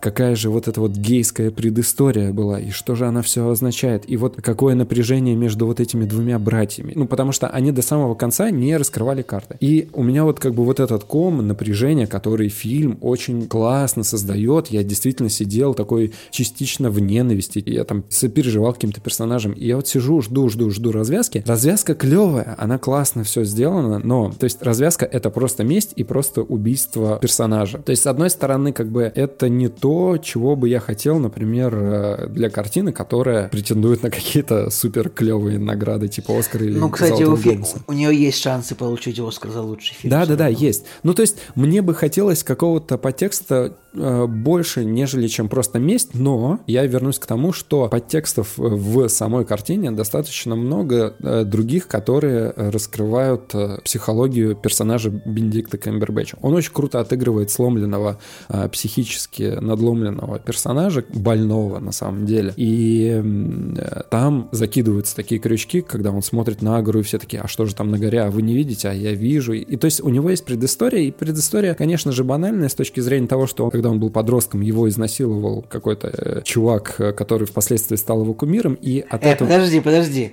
Ты думаешь, он его изнасиловал? Это, ты это так понял? Мне кажется, там этого нету. Смотри, это не так, ну, он его не э, насиловал. Я понял так, что, э, значит, он э, говорит о том, что вот э, этот персонаж спас ему жизнь, и он э, в спальничке его согрел, и когда персонаж этого подростка спрашивает, а вы были голые там и так далее, ну, то есть то, что между ними, э, двумя мужиками, когда-то в прошлом была половая связь, это точно, да, но я Ну, еще... это счит- точно. Да, я еще считал это то, что все-таки у него была травма. Возможно, это было насилие. Не берусь э, судить, но я считал так. И, что самое дальше интересное, отношения между двумя братьями, между, соответственно, актерами, да, которые между Камбербэтчем и Джесси Племонсом. То есть изначально там такие подтексты, которые ты такой, а может быть да, а может быть нет. Но я считал так, что Камбербэтч на самом деле еще и своего брата как бы а, пошкуривал. Подожди, под слово пошкуривал, ты что, что ты? Ну, что он а, как бы любовью, наверное, со своим братом Ну, тоже занимался. Я не знаю, я бы, я бы с этим поспорил, но мне, мне кажется, Да. это не так. То есть фильм как бы он не дает конкретных э, кадров, да, и тебе только додумывать приходится. Но, как я увидел, там есть кадры, когда они, во-первых, уже взрослые спали в одной постели, а второе, психологический персонаж вот этого брата, которого играет Камбербэтч, он психологически полностью подавляет э, вот этого брата, которого играет э, Племонс, полностью, то есть он над ним давляет. И чем объясняется злость вообще Камбербэтча к э, персонажу Кирстен Данст? Это то, что а, в какой-то момент, соответственно, этот брат, он находит э, женщину, да, и уходит из дома брата, и там есть кадр, когда... Короче, ревность. Да, это я клоню к ревности. Там есть э, момент, когда персонаж вот этого брата, который играет Племонс, он говорит Кирстен Данст, наконец-то я, типа, могу быть не один. И, в общем, я так думаю, что вот э, то, что там ревность, это сто процентов. Не, ну это, это-то понятно. Была ли между ними половая связь, я допускаю с большой долей вероятности. Ну и, короче, вот, вот этой ревностью обосновывается злость э, персонажа Камбербэтча и его неуравновешенность. И то, как он это отыгрывает, это очень круто. Ну и то есть вот такие домыслы, да, они интересные. То есть ты можешь по одному как бы пути решать, по другому пути решать. То есть все на стороне зрителя, да. Я вот как бы для себя так увидел, и для меня сюжет э, и поведение персонажей, оно более оправданным стало. И я в какой-то момент подумал, а нужна ли была вот эта вот э, гейская подоплека, насколько она вообще этому фильму нужна была бы как таковая. И потом, когда вот этот мальчик э, решает отомстить этому брату, который издевался над его матерью, очень круто. Он ведь э, взял его повадки, он надел сапоги, то есть он сменил кеды на э, сапоги, он э, научился ездить на лошади, и он стал именно тем э, персонажем, которого хотел бы видеть персонаж вот этого брата Камбербэтча. И то есть он внедрился, короче, как-то вот в его жизнь, в его расположение, и он из э, откровенного врага стал человеком, которому они там чуть ли не друзьями, любовниками стали. Опять же, там не показывается момент их близости, была она или нет, я даже не знаю, была она или нет, наверное, нет. Но сексуальные подтексты, когда э, этот мальчик дает прикурить Камбербэтчу, и он все-таки видит в нем вот это вот сексуальный какой-то объект, это стопудово. Но очень круто это раскрыто в том, что с того момента, когда вот мальчик находит э, журналы э, с откровенной мужской натурой, он понимает суть и проблемы вот этого брата. И, в общем, эм, я как бы считал вот эти действия мальчика, он вжился в персонажа, в образ, э, чтобы подобраться к ближе к этому брату и тем самым как бы убить его. Момент смерти очень классный. То, как он использует свои навыки и то, как он его убивает, это круто. Даже блогер упоминал еще в видео, что в книге прям долго а, в книге прям ну, долго рассказано о том, как он именно искал зараженное животное, mm-hmm. потому что знал, что этот черт всегда а, работают с животными, ну, без перчаток. Угу. А, вот как-то, да. Ну, Кстати, это интересно, можно... то есть момент меня... смерти интересный, и, наверное, ради этого я бы и смотрел, то есть ради игры и развязки. Но вот сама развязка как месть, немножко спорное решение. Вот в остальном такое интересное кино, необычное, необычное. Согласен, кстати, очень, у меня был такой день вчера интересный. Э, сейчас просто дам немножко контекст. Фильм называется «Власть пса». Я расскажу про свой день вчерашний. Сейчас для таймкодера типа «Собачий день Николая Цугулиева» он будет называться этот э, подпункт. Я вчера начал свой день с того, что я поехал фотографировать щенков собаки, ну там, заводчиков на продажу фотографировать щенков. У собаки родилось 9 щенков. Я приехал, mm-hmm. там собака и 9 щенков. Я сделал фотосессию 9 щенкам. Есть такая порода довольно дорогая, лагот вот щенок стоит там 200 тысяч рублей. А, и, в общем, я там три часа провел в компании щенков и собаки. То есть у меня был день такой. Потом я приехал домой, и у меня настал тот день, а, когда мы готовим корм для нашей собственной собаки. Потому что у нас собака питается натуральной едой, и, ну, в общем, это, ну, и мы на два месяца, типа, режем ей в коробочке еду. Вот, потом два, два с половиной часа я резал корм для собаки, а вечером я посмотрел фильм «Власть собаки», «Власть пса». Поэтому у меня вчера день был полностью посвященный собакам. Я просто считаю, что это очень смешной контекст, я о нем забыл рассказать в начале. Но рассказал теперь. Да, неплохо. Вот такая вот история. Я еще один момент вспомнил, о котором хотел сказать, э, который тоже достаточно символичный. Э, там была сцена, когда, значит, вот эти два персонажа, мальчика и этого злого э, сумасшедшего брата, они вместе там что-то делают, и в моменте, когда вот он, брат вот этот, поранил руку, там есть очень классный момент до, когда, значит, бревна упали и сломали лапку кролику или там зайке, и вот этот мальчик берет, значит, этого зая, ну, хладнокровно убивает. Да. Типа, и также хладнокровно он убил этого чувака. Если ты хочешь, ну, тут просто весь фильм наполнен, типа, вот сейчас у нас тут цветочек, а в следующем кадре у нас сын как цветочек. Сейчас у нас мертвый кролик, Просто там а кролик дальше... лапку сломал, и, значит, и в этот же момент э, Камбербэтч э, поранил Порезался. руку. И в этот же момент, как бы, мальчик просто реально бездушно ломает, хладнокровно я вот, ломает. Я вот, знаешь, я вот, я вот веселюсь, вот, я понял, вот как покорить тебя, э, в общем, я понял рецепт, как покорить в кино тебя. Это нужно, типа, дать символ вот в сцене и, типа, раскрыть его через сцену. Как покорить Николая Солнышко, это нужно, чтобы, типа, в фильме была отсылка к другому фильму. Вот вы, конечно, любители. Ты любитель смы... любитель смыслов, а Солнышко любитель отсылок. Так что я вас срисовал. Меня, обоих. наверное, все-таки не это впечатлило. Меня впечатлил, еще раз повторюсь, игра Камбербэтча и напряжение, которое фильм создает. А по итогу фильм, знаешь, что мне напомнил? Он мне напомнил, как ни странно, Хичкока «Психа». Когда ты смотришь на одного персонажа, ты никак бы не ожидаешь от него определенных действий, а в конце он перевоплощается и хладнокровно там всех убивает. И вот этот мальчик, он такой немножко вот... Какой-то персонаж, короче, из э, фильмов э, Хичкока про убийство. На самом деле, фильм — это такой сплав горбатой горы угу. отцов и детей, ну, потому что это вот тема с животными в доме, с пораниться и, и, и умереть, а, и какого-то еще ковбойского фильма типа, я не знаю, а, сейчас секунду, значит, давайте, значит, горбатая гора,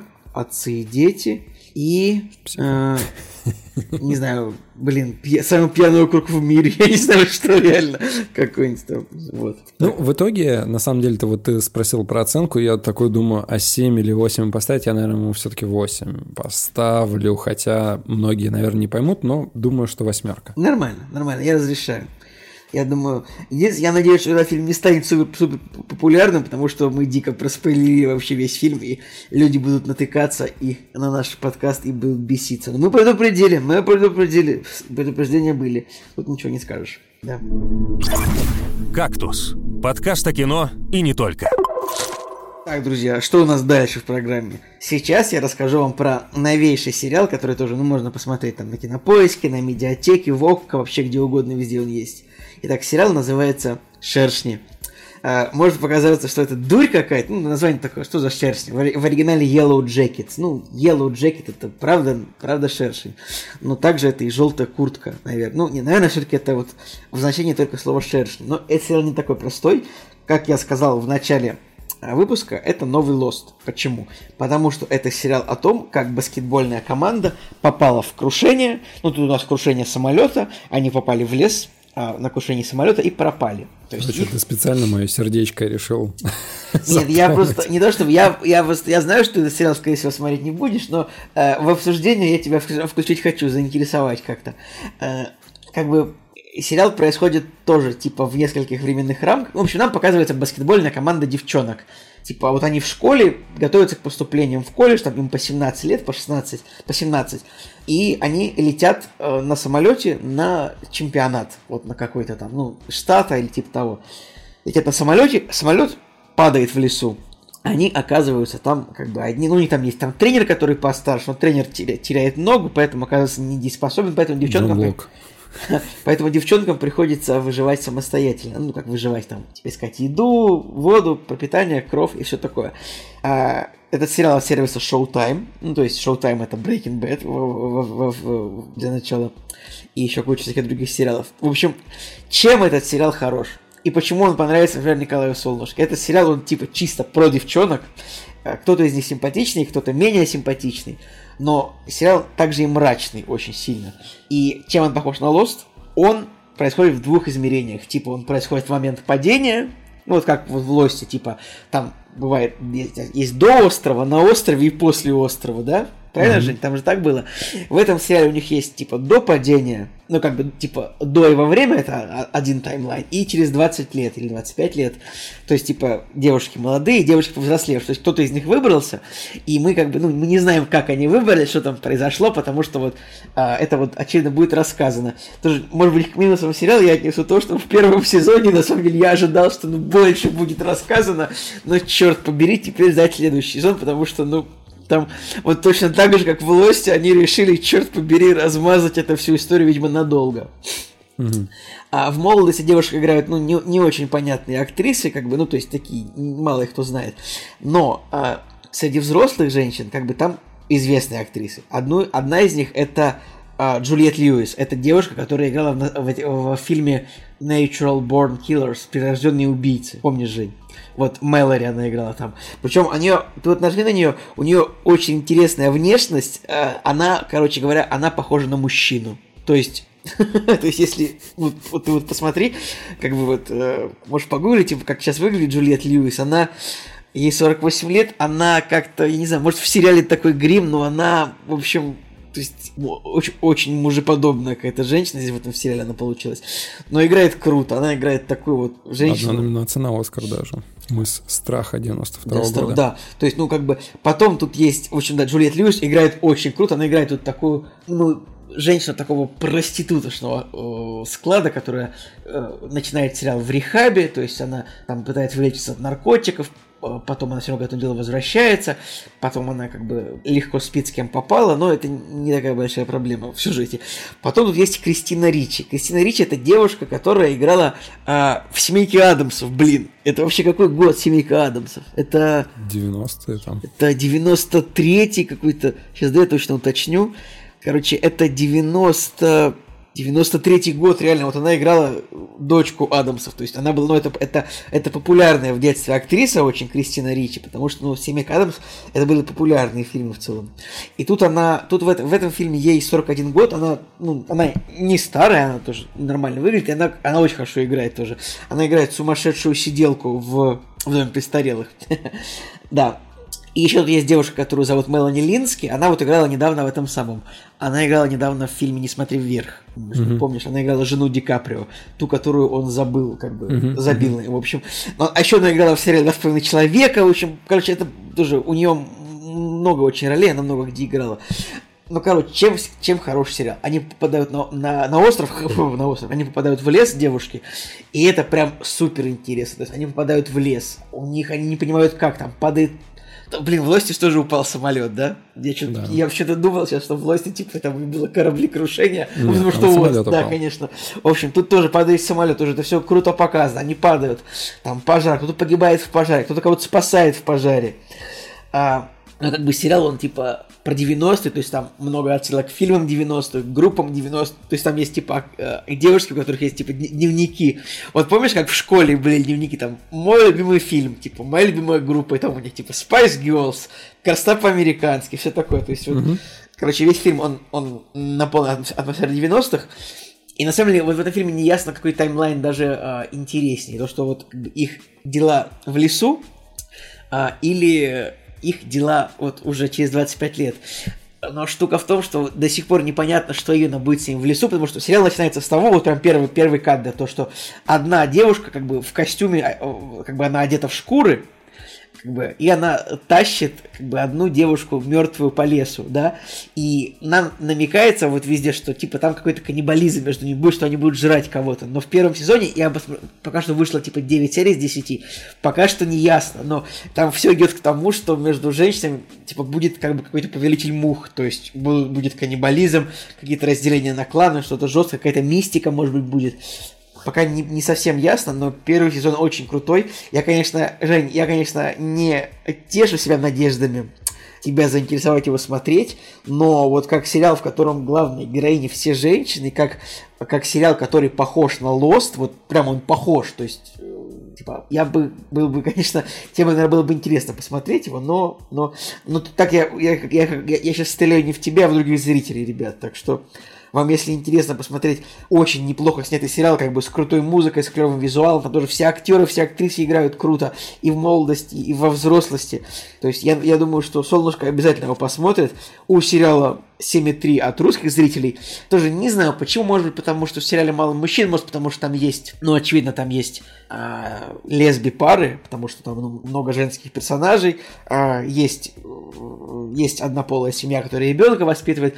Я всегда списываю на это более низкие оценки русского зрителя, потому что так-то сериал очень захватывающий. И пока что претензия только в том, что я надеялся, что в первом сезоне все будет быстрее происходить, но происходит все как в сериалах. Типа, довольно... Медленно, постепенно. Ну, не медленно, но так, постепенно. То есть, как бы, ты такой думаешь, блин, ну могли бы и больше. Типа, если бы это был мини-сериал на 10 серий, то реально можно было бы вот все уместить. Но поскольку, видимо, планировалось там 2, 3, 4 сезона, то нужно как-то это все оставить. Ну, то есть, там очень крутая музыка, как бы, специ... вот, круто, круто, круто. Да, Жень, что хотел сказать? Смотри, ну, вместо того, чтобы смотреть этот сериал, но, а, короче, у меня есть э, такое желание, я хочу взять а, все серии Лоста, просканировать их на фразу A Beach, которую говорит Сойер, и сделать нарезку, потому что я что-то прям угорел с Сойерой и с его этой фразой, и она стала супер популярна уже к концу сезона, они вот прям начали эксплуатировать всю эту тему. Но выглядит прикольно, и я подумал, ну, на YouTube, ну, полюбас уже есть какая-то нарезка. Я, я уже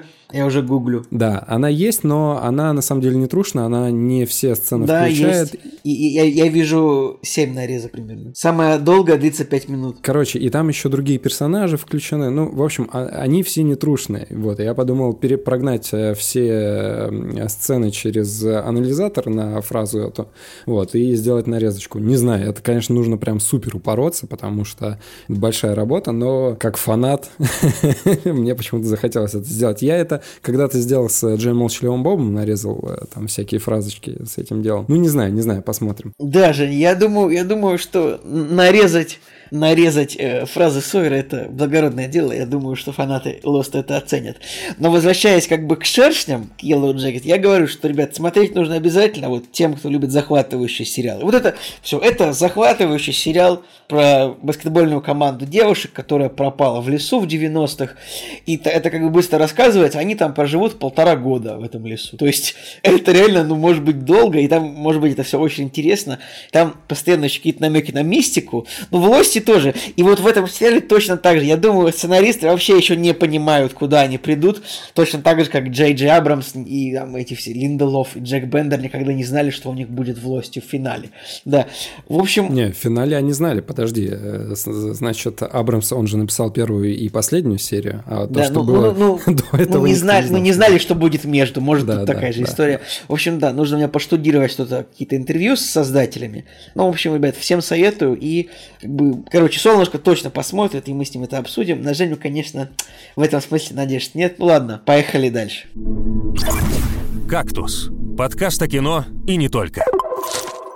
Поехали дальше, да. И смотри, у нас еще три темы на самом деле. И я просто в двух словах хочу сказать о двух фильмах, которые уже прогремели и в прокате, и мы даже о них говорили. Но хочется свое мнение сказать. Это «Рука Бога» Сарентина. У нас Николай Солнышко этому фильму поставил 9 из 10, и он уже о нем говорил. Причем э, человек, который не смотрел э, «Нового папу» и «Молодость», да, по-моему, он смотрел? Я смотрел «Лору». А, «Лору» он не смотрел. Вот в чем беда. То есть он как бы бы не очень много из Сарантино так-то смотрел, но вот э, посмотрел «Руку Бога» и поставил 9, 9 этой картине. И я, значит, на таких э, чувствах э, помню, что говорил Солнышко про этот фильм, как он его впечатлил, и я такой думаю, ну, значит, вот и я тоже буду смотреть и буду сравнивать его ощущения с моими. А я вот в корне как не согласен с тем, что Николай сказал, потому что я этому фильму в итоге поставил 7. Безусловно, он красивый. Безусловно, там есть все фишечки режиссера, за которые я его люблю. Это красивые женщины, красивые груди, тела, музыка, ракурсы, Италия, футбол, значит, вот и вот все-все-все переплетено, и все, что любит режиссер, все там есть. Но парадокс в том, что это автобиография, и это очень-очень-очень личный фильм для режиссера. Помнишь, мы обсуждали картину а, «Маменькины сынки» Филини. Так. Так вот, э, в «Руке Бога», во-первых, Филини упоминается как режиссер, он даже приезжает в этот город родной э, Сарентино, есть какие-то пересечения с Э, Филини, и он э, впечатляется вот этим миром кинематографа и решает на почве вот э, своей личной травмы потери родителей, вот такой скоропостижной, уйти в кинематограф, потому что... Потому что, вот. И очень личный фильм, и в параллели вот с «Маленькими сынками», потому что тот фильм Филини, он тоже является автобиографией режиссера. И мы тогда говорили о том, что, как ни странно, да, тот фильм Филини, он нас не особо впечатлил, потому что, ну, там действие такое, да, немножко натужное, и, наверное, вот нету какой-то сути, до которой хотелось бы докопаться, и которую хотелось бы вот как историю поглощать, поглощать. То есть, да, как автобиография и какая-то личная история, да, имеет право на жизнь, вот, а как цельное какое-то произведение, которое ты ждешь от э, маэстро, да, кинематографа, нет. То есть, там не, не особо интересная картина. Здесь же немного другая история, э, здесь все-таки больше интересных каких-то деталей в новом фильме фильме Сарантино, да, который на Netflix вышел. Здесь э, очень много интересных каких-то сюжетных э, таких историй. Но вот в целом, опять же, да, это вот просто личная картина о становлении человека, который вот в конечном счете стал творческим человеком. И вот это немножко грустно. То есть э, я поставил картине 7, не знаю, что вот прям Николай такого на 9 здесь увидел. И Лора, и Молодой папа, и Молодость, и все-все-все другие картины, они, конечно, с точки зрения художественного произведения, с точки зрения именно истории, они, конечно, посильнее. Здесь вот э, именно путь становления. И что еще эти фильмы объединяет, э, Филини и Сарантино, Сарантино. Э, что в «Маленьких сынках» в конце, да, персонаж на поезде уезжает в большой город и становится, ну, личностью, которая что-то меняет, да, в своей жизни. Так и здесь главный персонаж на поезде уезжает в Рим, и, ну, как бы параллели, они настолько очевидны, очевидные, что их не замечать, конечно, невозможно. В общем, я немного, ну, не то чтобы расстроился, но просто такой, ну окей, автобиография, классно. Она как бы тебе дает просто и пищу для размышления на тему того, что чтобы стать великим, наверное, каким-то творцом или таким значимым творцом, который делает яркие определенные вещи, это либо в жизни человека должно произойти какое-то событие с негативной окраской, да, например, потеря родителей или еще что-то, там, смерть любимого любимого человека. А что э, даст тебе внутренний такой толчок, да, чтобы стать э, человеком, который хочет что-то рассказать? Потому что вот, эм, э, значит, Сарантино, который про себя говорит, у него умерли родители, они сгорели в дачном доме от того, что там искра из камина, например, вылетел, да, и дом загорелся, Ужас. они умерли при пожаре. И ему не дали увидеть своих родителей в, в больнице уже, в, когда они умерли. И для него это стало вот таким вот шоком, каким-то ключевым психологическим моментом, да, он там э, истерию такую закатил, и вот именно, наверное, вот этот толчок, какое-то вот такое событие, оно дает тебе огромную мотивацию, чтобы стать э, таким творческим человеком. Вот об этом, на самом деле, данная картина. Я в итоге вот поставил 7. Как фильм Сарантино, да, как э, нечто большее от Сарантино, наверное, нет. Лучше посмотреть другие его картины. Ну, если вы, конечно, планируете стать режиссером или каким-то вот э, там художником или еще кем-то, да, таким-то вот творческой личностью, наверное, вот с точки зрения становления, да, интересно посмотреть. Вот с другой точки зрения смотреть, ну, не знаю. Вот. Э, а второй фильм, ребята, посмотрел Бонда, который «Не время умирать», долгострадальный, в общем, вымученный Бонд, который шел к зрителям очень и очень долго. И я, на самом деле, даже очень сильно удивился, потому что Бонд вышел у нас, получается, в 21 году, а Спектр, предыдущая часть, вышла в 2015. То есть 6 Долго? лет. 6 лет? 6 лет, реально. Я, конечно, не задумывался об этом, но 6 лет это достаточно много. И даже видно по Дэниелу Крейгу, как он постарел. То есть он в Спектре еще на самом деле выглядит тем Бондом, который был примерно в Казино Рояль, а вот в «Не время умирать» он уже, конечно, там Шон Коннери последних... Ну ладно, не Шон Коннери, конечно, последних фильмов, но он уже постарел. У меня здесь э, двойная такая история, потому что я смотрел «Спектр» в 2015 году. Это был, наверное, один из там первых 10-15 фильмов, которые мы с Надей посмотрели в кинотеатре. Это был еще кинотеатр художественный. Когда мы только познакомились, мы, в общем, пошли на «Спектр» Джеймса Бонда. И он мне тогда не понравился. То есть э, классическая история моя, мы его тогда смотрели в дубляже, и я что-то как-то немножко разочаровался в нем. А сейчас мы его пересмотрели, и да, он глупый, в нем есть э, реально глупые моменты, которые никак между собой не стыкуются, и сценарно это выглядит, ну, просто чтобы связать концы с концами, но в остальном неплохо, то есть я ожидал худшего, потому что у меня были воспоминания, что это, ну, вот прям совсем плохая часть, а нет, я вместо шестерки даже поставил оценку на кинопоиске 7. И вот с этими чувствами, значит, мы начинаем смотреть «Не время умирать», и тут меня совсем как-то расперло на тему негативных эмоций, потому что, ну, так тупо сделать эту картину, это, конечно, очень печально. То есть э, я до этого думал, что нужно было заканчивать на Скайфоле. Как завершение истории Бонда, это было бы неплохо. Персонаж прошел определенный путь, там некоторые персонажи умирают, и появляется вот такой мягкий ребут э, всей франшизы, и, наверное, тогда нужно было бы уходить. И я тогда думал, что Спектр можно было бы и не снимать. Но раз они пошли на этот э, шаг, и они сняли Спектр с уклоном в Бондов в стилистике старого Бонда, вот прям с этими старыми машинами там, с классическими злодеями и так далее, и так далее. Я такой думаю, ну ладно, окей, имеет право на жизнь. То есть франшиза реально немножко просила, но в целом в спектре еще как-то более-менее было выдержано и даже и по стилю, и по истории. Все-таки Сэм Мендес, и там у него есть э, свои любимые фишечки, вот эти вот долгие планы, какие-то красивые декорации. Ну, в общем, было нормально. А не время умирать, история такая. То есть э, в интервью очень многие и актеры, и создатели, они говорили о том, что у них не было готового сценария на руках, и они некоторые сцены снимали не зная, что будет дальше. То есть они записали ряд каких-то фраз, которые потом уже на монтаже, да, как-то в, в общий сюжет включили.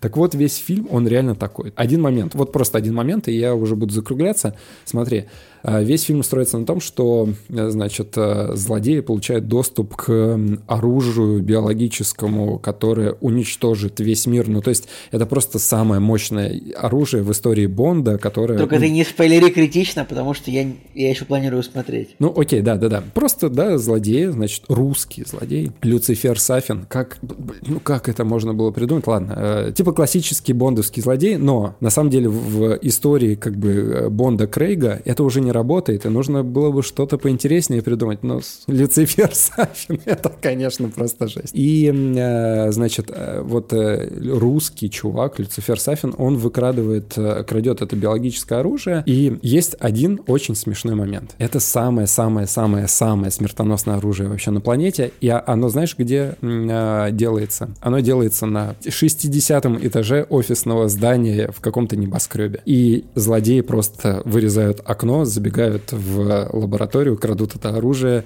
и уходят. Ну, то есть э, большего бреда придумать ну, просто невозможно, потому что условно там какого-нибудь злодея в тюрьме, которого там дальше показывают, они э, охраняют... Охраняют получше, я Охраняют понял. намного получше. То есть он там за 20-метровой бетонной стеной находится. Ну, ну, бред, короче, просто максимальный, и я вот весь фильм смотрел и думал, какое же это дикое разочарование, потому что они добавили больше юмора, персонажи шуткуют весь фильм, и они как бы пытаются на этом выехать, а это не работает. Ну, то есть, э, да, юмор раньше был, и он был клевый, а здесь его прям, его больше стало, и видно, что за юмором скрывается сценарная вот эта импотенция, потому что персонажи просто как-то ужасно связаны между собой, и это все выглядит печально. Из плюсов, из плюсов э, у картины все-таки очень крутая операторская работа, э, я прям очень впечатлен, я смотрел весь фильм и думал, боже, как же старается оператор. Это прям очень было видно, и я думаю, вот оператору респект.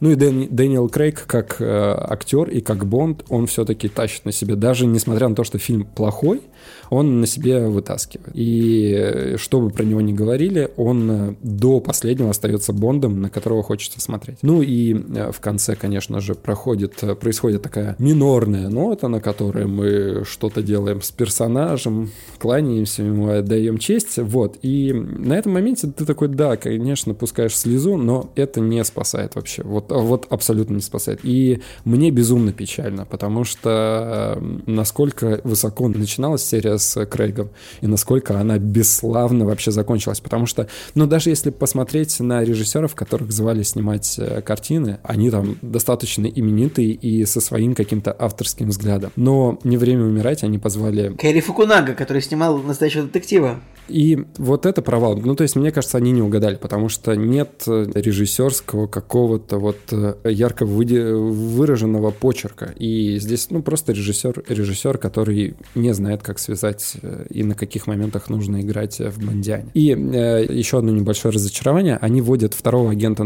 007, который играет... Эм... Темнокожая женщина? Да, темнокожая женщина. И ты думаешь, что это должно быть оправдано. Ну, то есть, агент 007, второй агент 007, и как бы, ну, окей, темнокожая женщина, нет никаких проблем. Но я не знаю, как бы они намеренно это сделали или нет, но вот этот агент 007 в ее исполнении просто какой-то кретин, э, который не может э, выполнить какие-то задачи, потому что Бонд говорит ей, вот следуй за этим персонажем, это твоя цель. Она не появляется. То есть она не появляется в критически важные моменты, хотя как бы как агент 0, с двумя нулями, который тем более на замену идет э, оригинальному Бонду, она не появляется в критически важные моменты, и он ее спрашивает потом, где же ты была? Она такая, а я просто по следу шла. И ты такой, ну, это не то, что должно было быть. То есть, если вы вводите второго агента 007, ну, они должны разрывать, они должны создавать крутой дуэт, они должны вместе как-то кооперироваться и быть крутыми, а этого не происходит. То есть, они просто показали крутую э, черную барышню, которая с нереально пафосным лицом э, пилотирует, э, значит, какие-то летательные аппараты и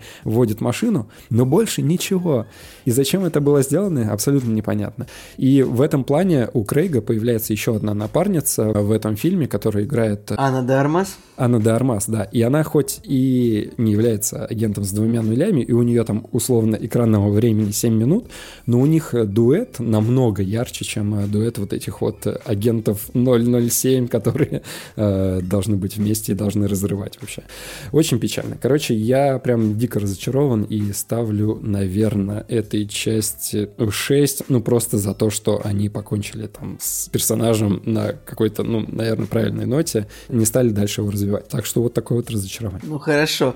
Я думаю, что я впоследствии тоже посмотрю эту часть и скажу свое мнение, но я что-то думаю, что мне больше понравится, чем тебе. Ну, смотри, там, знаешь, классический русский злодей, который играет Рами Малик, и он из себя не представляет ничего. Ну, то есть просто очередной персонаж с искореженным лицом, у которого было трудное детство, и он такой, ну вот, вот. И там появляется, там э, логово злодея, знаешь, где находится? Спорные воды между Россией и Японией на каком-то острове, который немножко походит на остров из игры Кальмара, и ты такой, ха, очень забавно, забавно, знакомо, да, знакомо. знакомо, да. Но просто сам, сам персонаж, э, злодей, из себя ничего не представляет. Э, у тебя нет ощущения того, что это мог бы быть какой-то достойный э, противник и так далее. Ну, короче, очень все так посредственно. Нет, есть плюсы. Музыка частично, да, в какие-то моменты переработаны из старых серий. То есть они берут какие-то моменты и музыкально переделывают, и визуально. А некоторые экшн-сцены более-менее неплохо снято, но вот все остальное это, конечно, печаль. Ладно, все, э, с Бондом покончено. «Кактус» — подкаст о кино и не только. Ну что, ребятки, финальный, финальный пункт нашего первого выпуска в этом новом году. Мы сейчас вам расскажем коротенечко, потому что, ну, много о нем не рассказать особо, мне кажется. Это Гарри Поттер 20 лет спустя, возвращение в Хогвартс. Гарри Поттер Возвращение короля. Return to Hogwarts, да. Это такой, как бы, ну что, это документальный фильм, если можно так сказать, который состоит из серии интервью с актерами, которые, как бы, ну, актеры, э, поттерианы, которые возвращаются в Хогвартс, чтобы дать это интервью небольшое. То есть, э, ну, вот так скажем в целом, типа, это не очень масштабный проект, и я думаю, что просто если смотреть дополнительные материалы, которые выходят, там, ну, типа, там покупаешь себе DVD-диск или Blu-ray диск какое-нибудь издание, каждому фильму там будет гораздо больше интересных дополнительных материалов, мне кажется, чем было в этом фильме. Что думаешь? Я как бы настроен был достаточно позитивно, потому что как подарок на 1 января это неплохо. То есть э, посмотреть на старых персонажей и вот вернуться во вселенную Гарри Поттера, да, с Гарри Поттером вообще очень плохо как-то пошло дело после э, финальной части, потому что скандалы с э, Роулинг были, да, ее отмена, ее не позвали в... Блин, мне кажется, Роулинг каждый год говорит что-то, за что ее отменяют. Да, да, да, и на нее очень много, что-то вот как-то все понеслось, и вот даже вот э, спустя пару дней после выхода, значит, этого спе... этой спецсерии, там ее обвинили в том, что гоблины это классические евреи. А я удивлен, что это только сейчас, по-моему, это так давно было всем очевидно, еще с первой части, это мне еще папа говорил, что ну вот это евреи. Я такой, ну да, это евреи. И вы только, вы типа, это, вы это 30 лет спустя после выхода книги увидели. Я вообще дико не понял этой претензии, ну да ладно. Это очень странно. Короче, мне ну кажется, уже просто на хайпе каком-то пытаются либо шутить, либо что-то что на эту тему разжигать, но это уже просто выглядит даже глупо. Эти все разговоры, не знаю, по-моему, все более-менее логично, что она там э, говорит, и ругать ее как-то и тем более отменять э, не за что. Но э, у этой истории есть, конечно, и как, как плохая сторона, то есть ее не поддержали основные актеры и э, ее не позвали в э, спецвыпуск, но есть и другие актеры, которые, например, ее поддерживали. Например, э, Дэвид Тьюлис, господи, в общем, который Люпина играл, и э, мой любимый актер, я его обожаю, особенно в... Подожди, Фарго. Рэй Файнс любимый актер. Не, Рэй Файнс и, значит, э, вот Тьюлис, блин. Жень, Жень, это не сложно. Дэвид Тьюлис, это просто соберись. В общем, я вас Фарго обожаю, невероятно крутой, и недавно еще даже какой-то старый фильм с ним посмотрел. Невероятно харизматичный чувак, и он в интервью одном очень так э, отшутился на тему того, что плохая была реакция в Твиттере и так далее, и так далее. Ну, в общем, он пошутил на эту тему и дал понять, что, ну, не стоило как бы на роулинг гнать. Ну да ладно, в общем, мы 1 января на самом деле посмотрели, и я в какой-то степени, конечно, остался доволен, потому что все-таки пытались вернуть атмосферу Гарри Поттера и заставочки, и декорации, и как снято. Все на самом деле красиво сделано, и посмотреть на актеров было приятно. То есть они относительно искренне говорили, особенно старые актеры, например... Э, Робби Колтрейн очень был интересный, конечно. Ну, Хагрид. А, Хагрид, да, думаю, Хагрида было Я очень думаю, круто ты о нем посмотреть. хочешь сказать. Там есть э, спорный момент, например, когда актер, который играл э, Малфоя, он говорил о том, что вот моя напарница, которая уже скончалась, она это вообще моя лучшая напарница, у нее она невероятно так круто играла, хотя на самом деле в фильме ее не очень много, и по сравнению с другими актерами, ну, она не выделяется там на фоне. Я, я очень сильно, мы очень сильно посмеялись с тем, как повзрослел Малфой, ну, типа Малфой, Том Фелтон. Да, да, То да. есть он был такой ну вот у него была такая утонченная внешность, а вырос он таким типичным мерзким англичанином с дергающимся лицом и вторым подбородком. Это просто...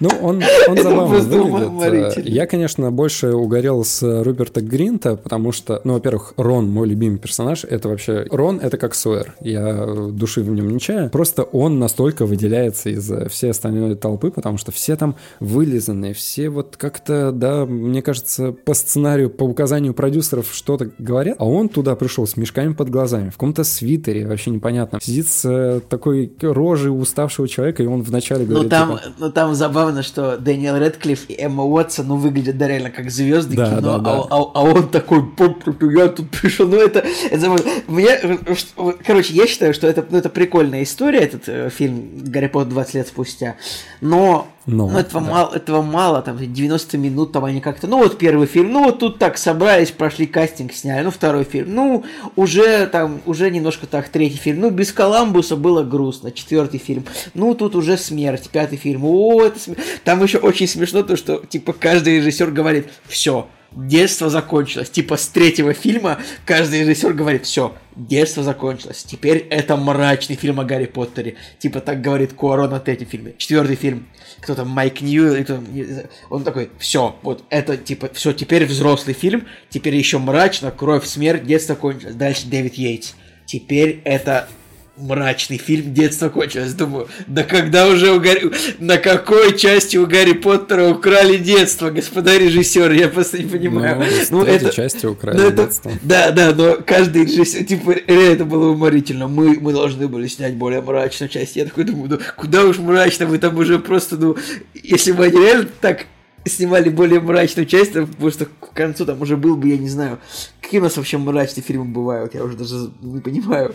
Короче, у меня, знаешь, какая претензия была? Вот в начале очень все сумбурно было, то есть у них достаточно быстрые диалоги были, Коламбус вообще перебивал э, Редклифа, угу, не давал ему согласен. ничего сказать, и все вот как-то вот быстро-быстро-быстро-быстро, и я даже не успевал э, насладиться возвращением э, персонажа, они как-то, может быть, не до конца искренне, как мне кажется, все это делали, и... Быстро и тяп-ляп так. Тяп-ляп. Типа Редклифф такой, ну у меня есть типа два съемочных дня, нужно успеть. Да, ну. да, да, вот-вот, да, то есть чувствуется, что у них есть реально два съемочных дня, и они должны как-то вот показать э, вот свои эмоции, то, как э, по-продюсерски, да, нужно вот э, правильно все это сделать.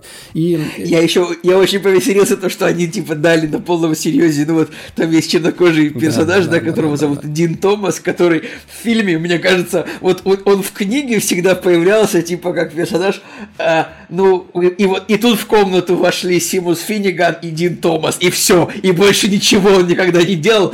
И в фильме тоже максимум, что было, это он переглядывался на заднем плане с кем-то. И тут ему на полном серьезе дают дать интервью это, в этом фильме. Это абсолютно и, ужасно вообще. Я такой думаю, да тебя вообще сюда позвали ни за что. Ой, ладно. Да, просто он когда вот появляется, так. я такой, так, подождите, а кого он играл? И потом мы пересматриваем в все восемь частей, или сколько там этого Гарри Поттера, и появляется Дин Томас, он в, он в первой серии едет на лодке, чуть-чуть его показывают, потом он якобы, ну, в смысле, он потом он встречается с э, Джинни, и все, на этом все. Зачем? Ну, понятно, зачем, но...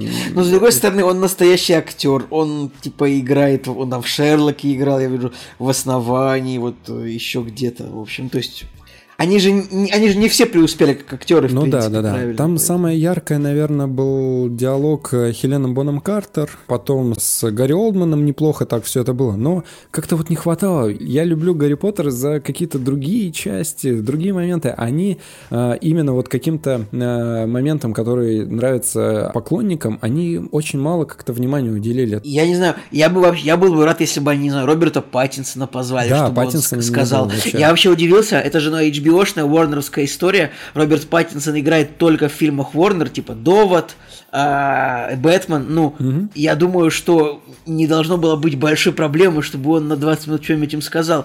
Поэтому мне показалось, что, ну, то есть я понимаю, что он играл там в одном фильме, но у него была заметная роль, и как бы он тоже большой актер сейчас, но могли... Короче, короче, ну, ребят, все хорошо, Не было того, но... чего вот внутренне как-то хотелось. С другой стороны, плюс э, э, Гарри Поттера 20 лет спустя в том, что он дал мне возможность э, снова пересмотреть Гарри Поттера. Я его два года назад смотрел, сейчас читаю книги на четвертой части, и в итоге просто до этого я никогда не смотрел Гарри Поттера в оригинале, и, конечно же... Жень, ну у тебя в 30 неплохое детство начинается. Да, да, да.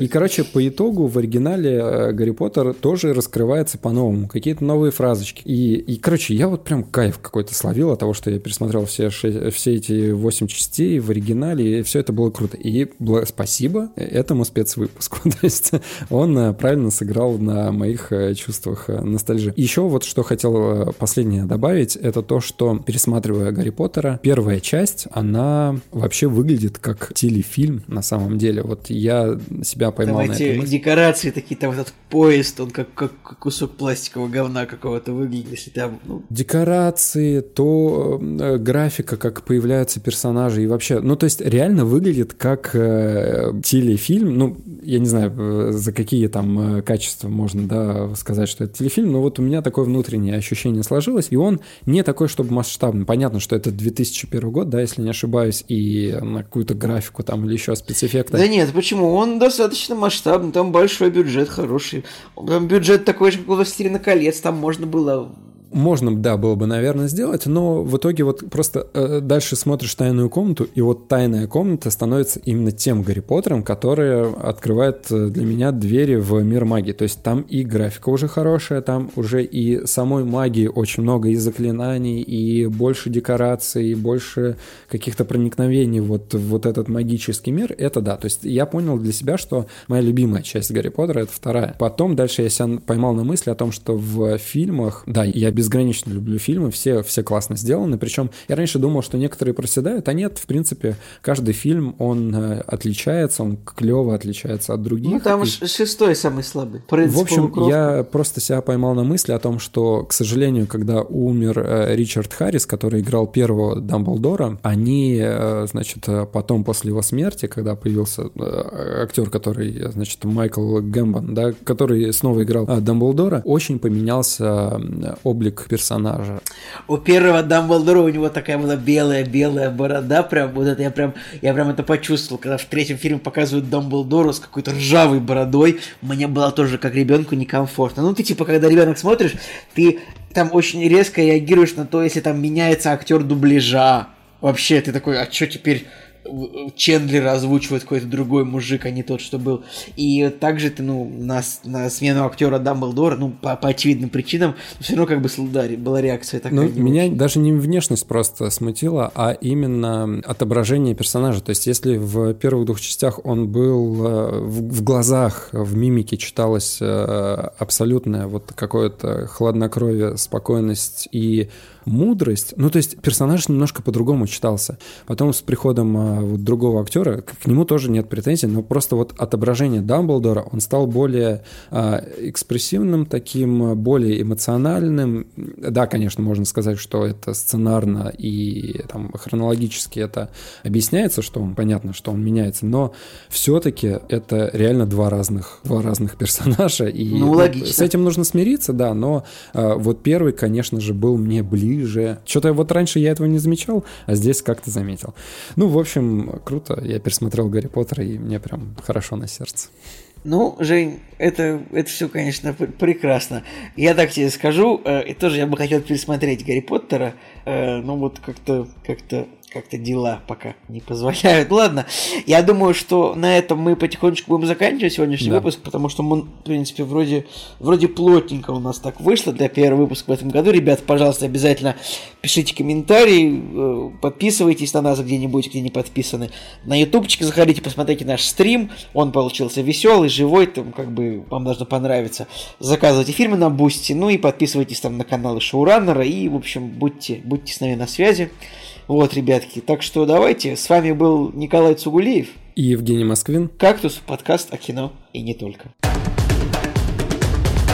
«Кактус» – подкаст о кино и не только.